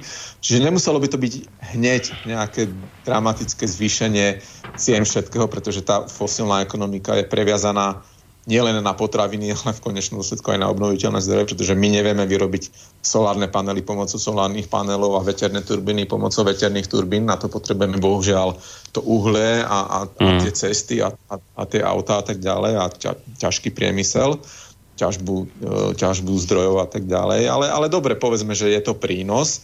Takže naozaj ten kľúčový spôsob, ako začať niečo reálne na papieri, nie len, nie len rozprávať, lebo už sme narozprávali, už rozprávame 40 rokov, že niečo by bolo treba robiť. A jediné, na čo ľudia počujú, oni na to nepočujú, oni na to reagujú. Hej. Vidia proste niečo je drahšie, no tak začnú viac rozmýšľať a začnú sa správať hospodárnejšie, pretože musia. Nie preto, že by chceli, ale pretože musia. Čiže, čiže toto je tá pointa. A samozrejme, teraz sa môžeme baviť o nejakej sociálnej ekonomike, či by sa to týkalo aj tých najchudobnejších.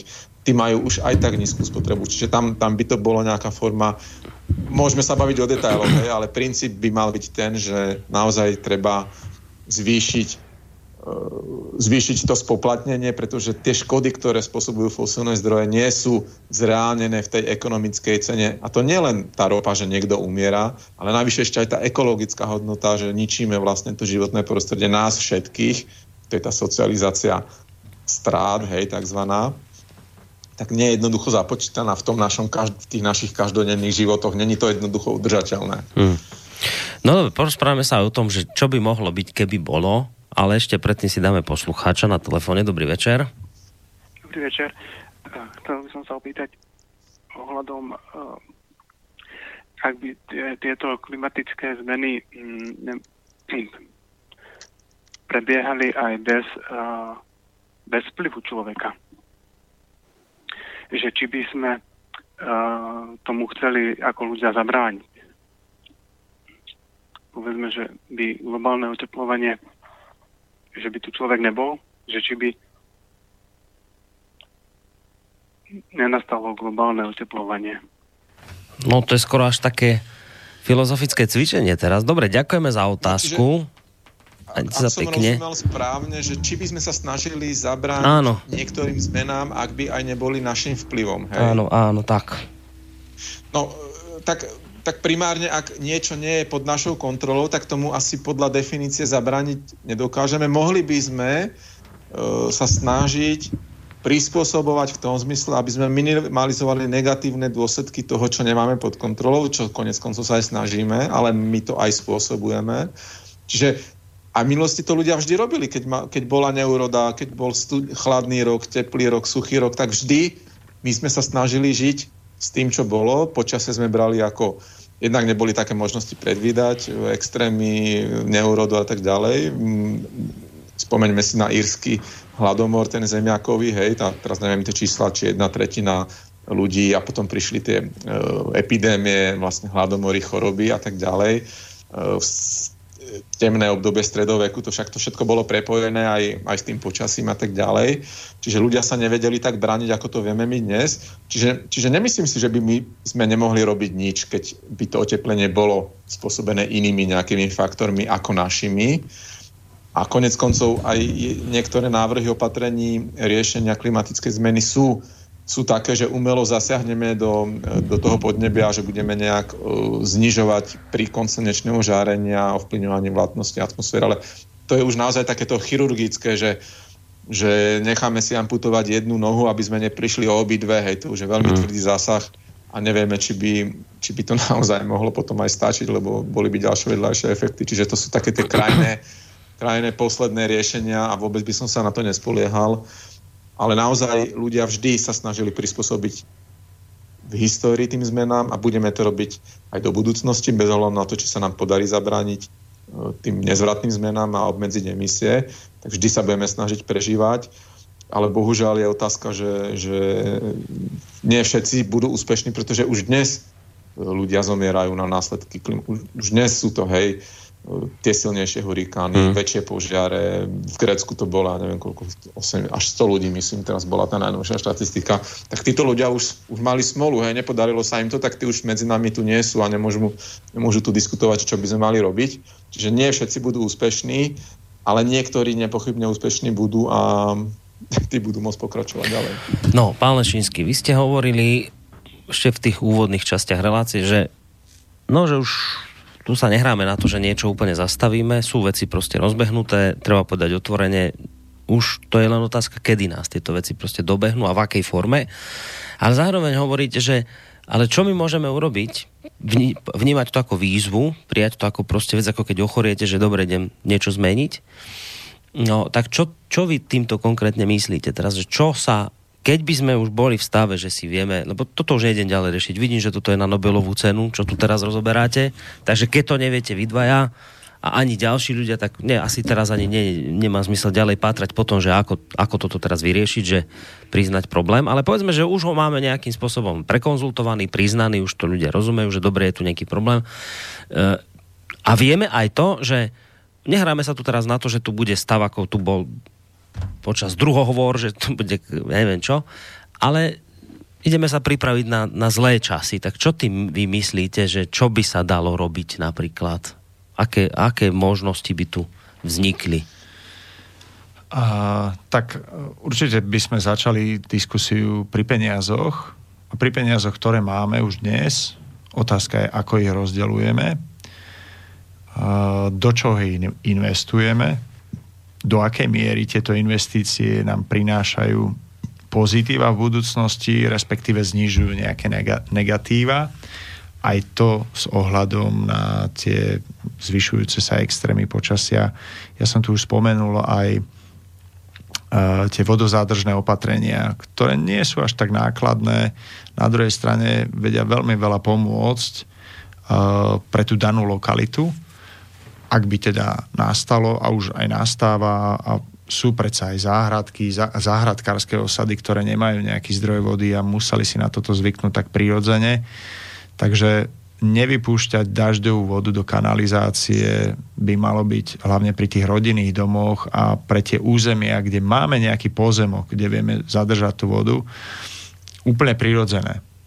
Úplne prirodzené jednak by to mohlo sa rozbehnúť nejakou podporou, aby sa to stalo ako súčasť výstavby vášho domu rodinného, ale takisto aj pri bytovkách, uh, aby bol, bol tá vodozádržná uh, taká, nazvime to technológia, ale nie je to technológia, proste necháte tú vodu zasiaknúť do blízkeho okolia, s tým, že pomôžete tomu, tomu okoliu, aby vedelo poňa, poňať, vlastne prijať tej vody viac.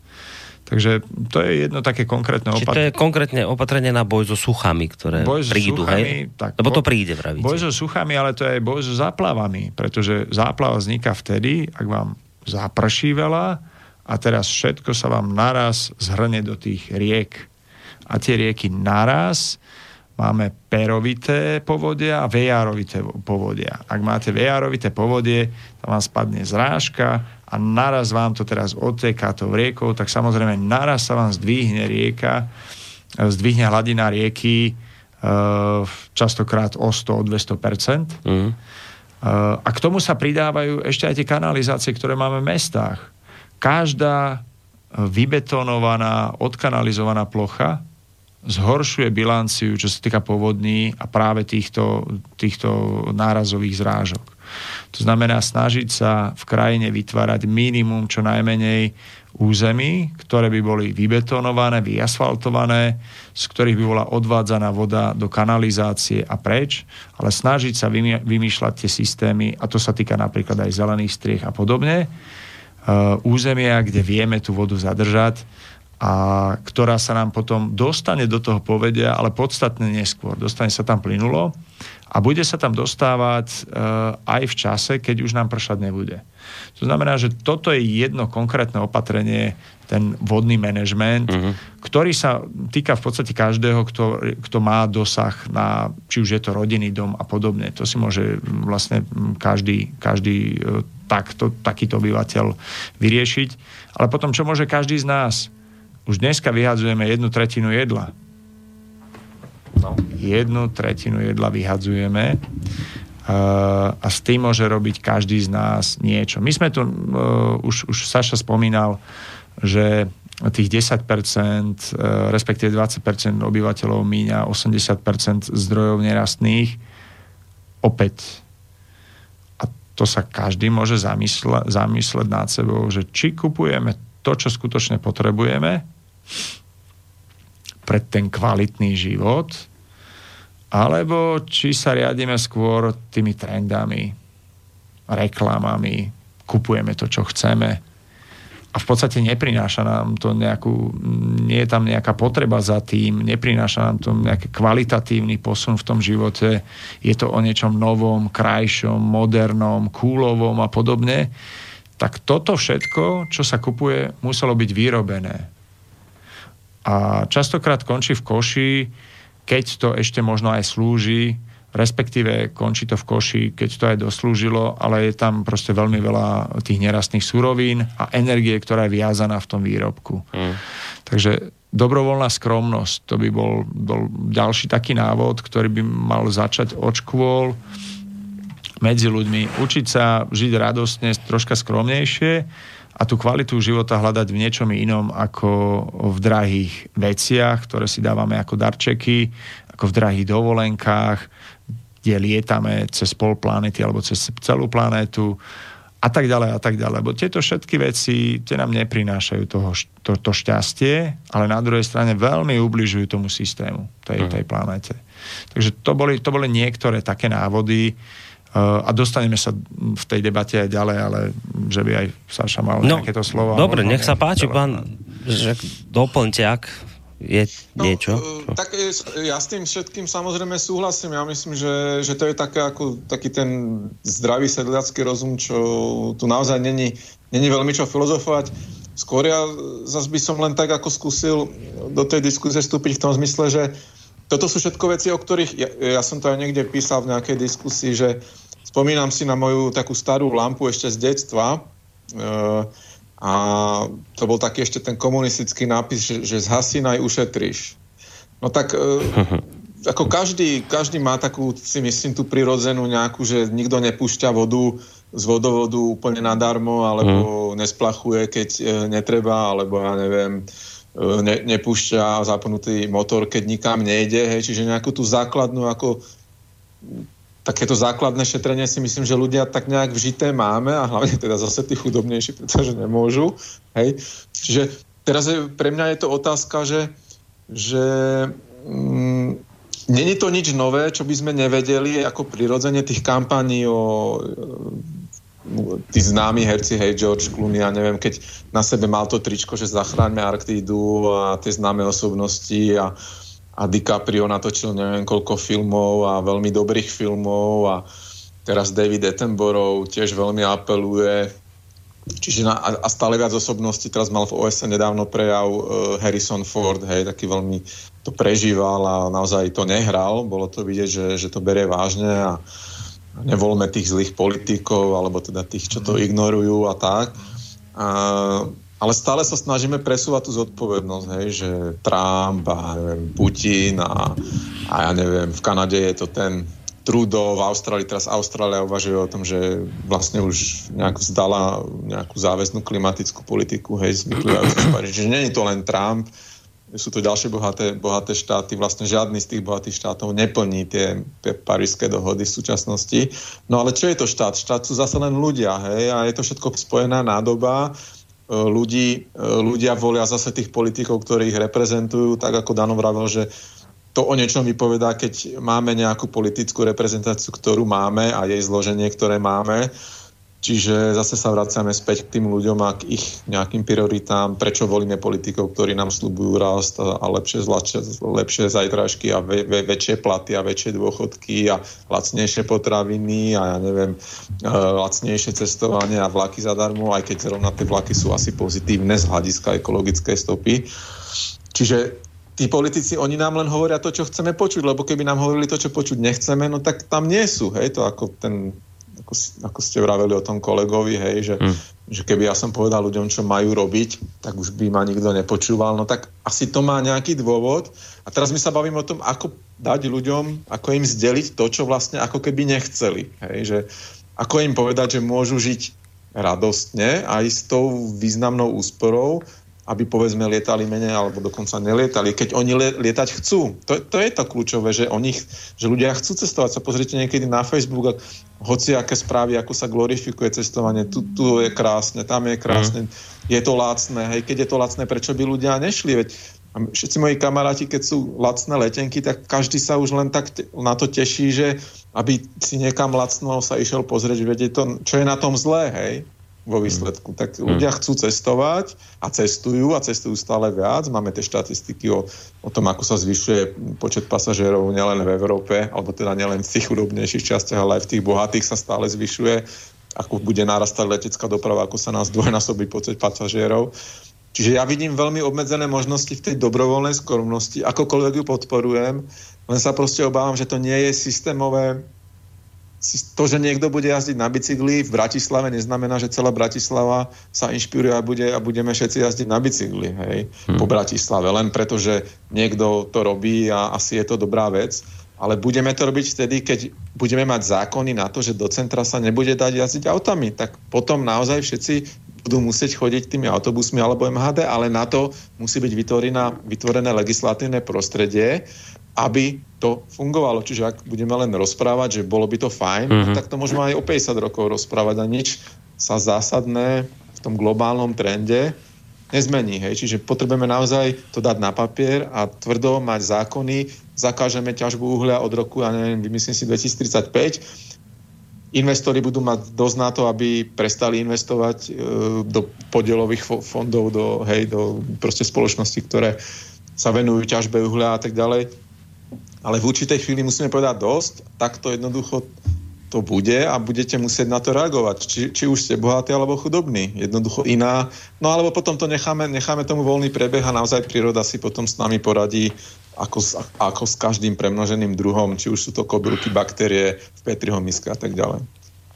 Pridám na záver ešte aspoň jeden mail, lebo ich naozaj prišlo dnes dosť veľa ja všetky už naozaj nestihnem prečítať, tak dám ešte aspoň jeden od Andrea z, Banskej Bystrice. Dobrý večer, pred 4-5 rokmi profesor Stanislav Dukát hovoril na prednáške stavebnej fakulty STU v Bratislave okrem iného o uhlíkovej dani. Mňa vtedy napadlo, komu by sme to platili. Vždy pri tejto problematike mi napadne biznis a meno Al Gore. Problém z nášho hľadiska obyčajných ľudí by mohol byť riešený nie tým, že budeme platiť ďalšie dane, čo takto kupovať lokálne produkty pri potravinách, podporovať nie dotáciami Španielov, Talianov, ale farmy na Slovensku, aby boli aspoň lokálne konkurencie schopné, nehovoriac o e, roztiahnutí výroby po svete, doprave, dovoze nepotrebných vecí, zabrnem do vlastných radov architektov, navrhovať stavby okrem pasívneho štandardu, hlavne z prírodných materiálov, prípadne materiálov, ktorých výroba je lokalizovaná v nejakom okruhu, O vodozádržných opatreniach, na ktoré upozorňuje roky Michal Kravčík, ani nehovorím. Rozprávať by sa dalo dlho, no ako, ak my ako ľudia môžeme niečo ovplyvniť som zásadne proti zavádzaniu ďalších daní, skôr je potrebné vzdelanie a osveta ľudstva myslieť nad tým, aký má napríklad daný produkt, ktorý si kupujeme uhlíkovú stopu. Ak chce aj EÚ riešiť emisie a podobne, prečo chceme dovážať skvapalnený plyn, prečo sú agrodotácie v niektorých krajinách x krát vyššie a tak ďalej.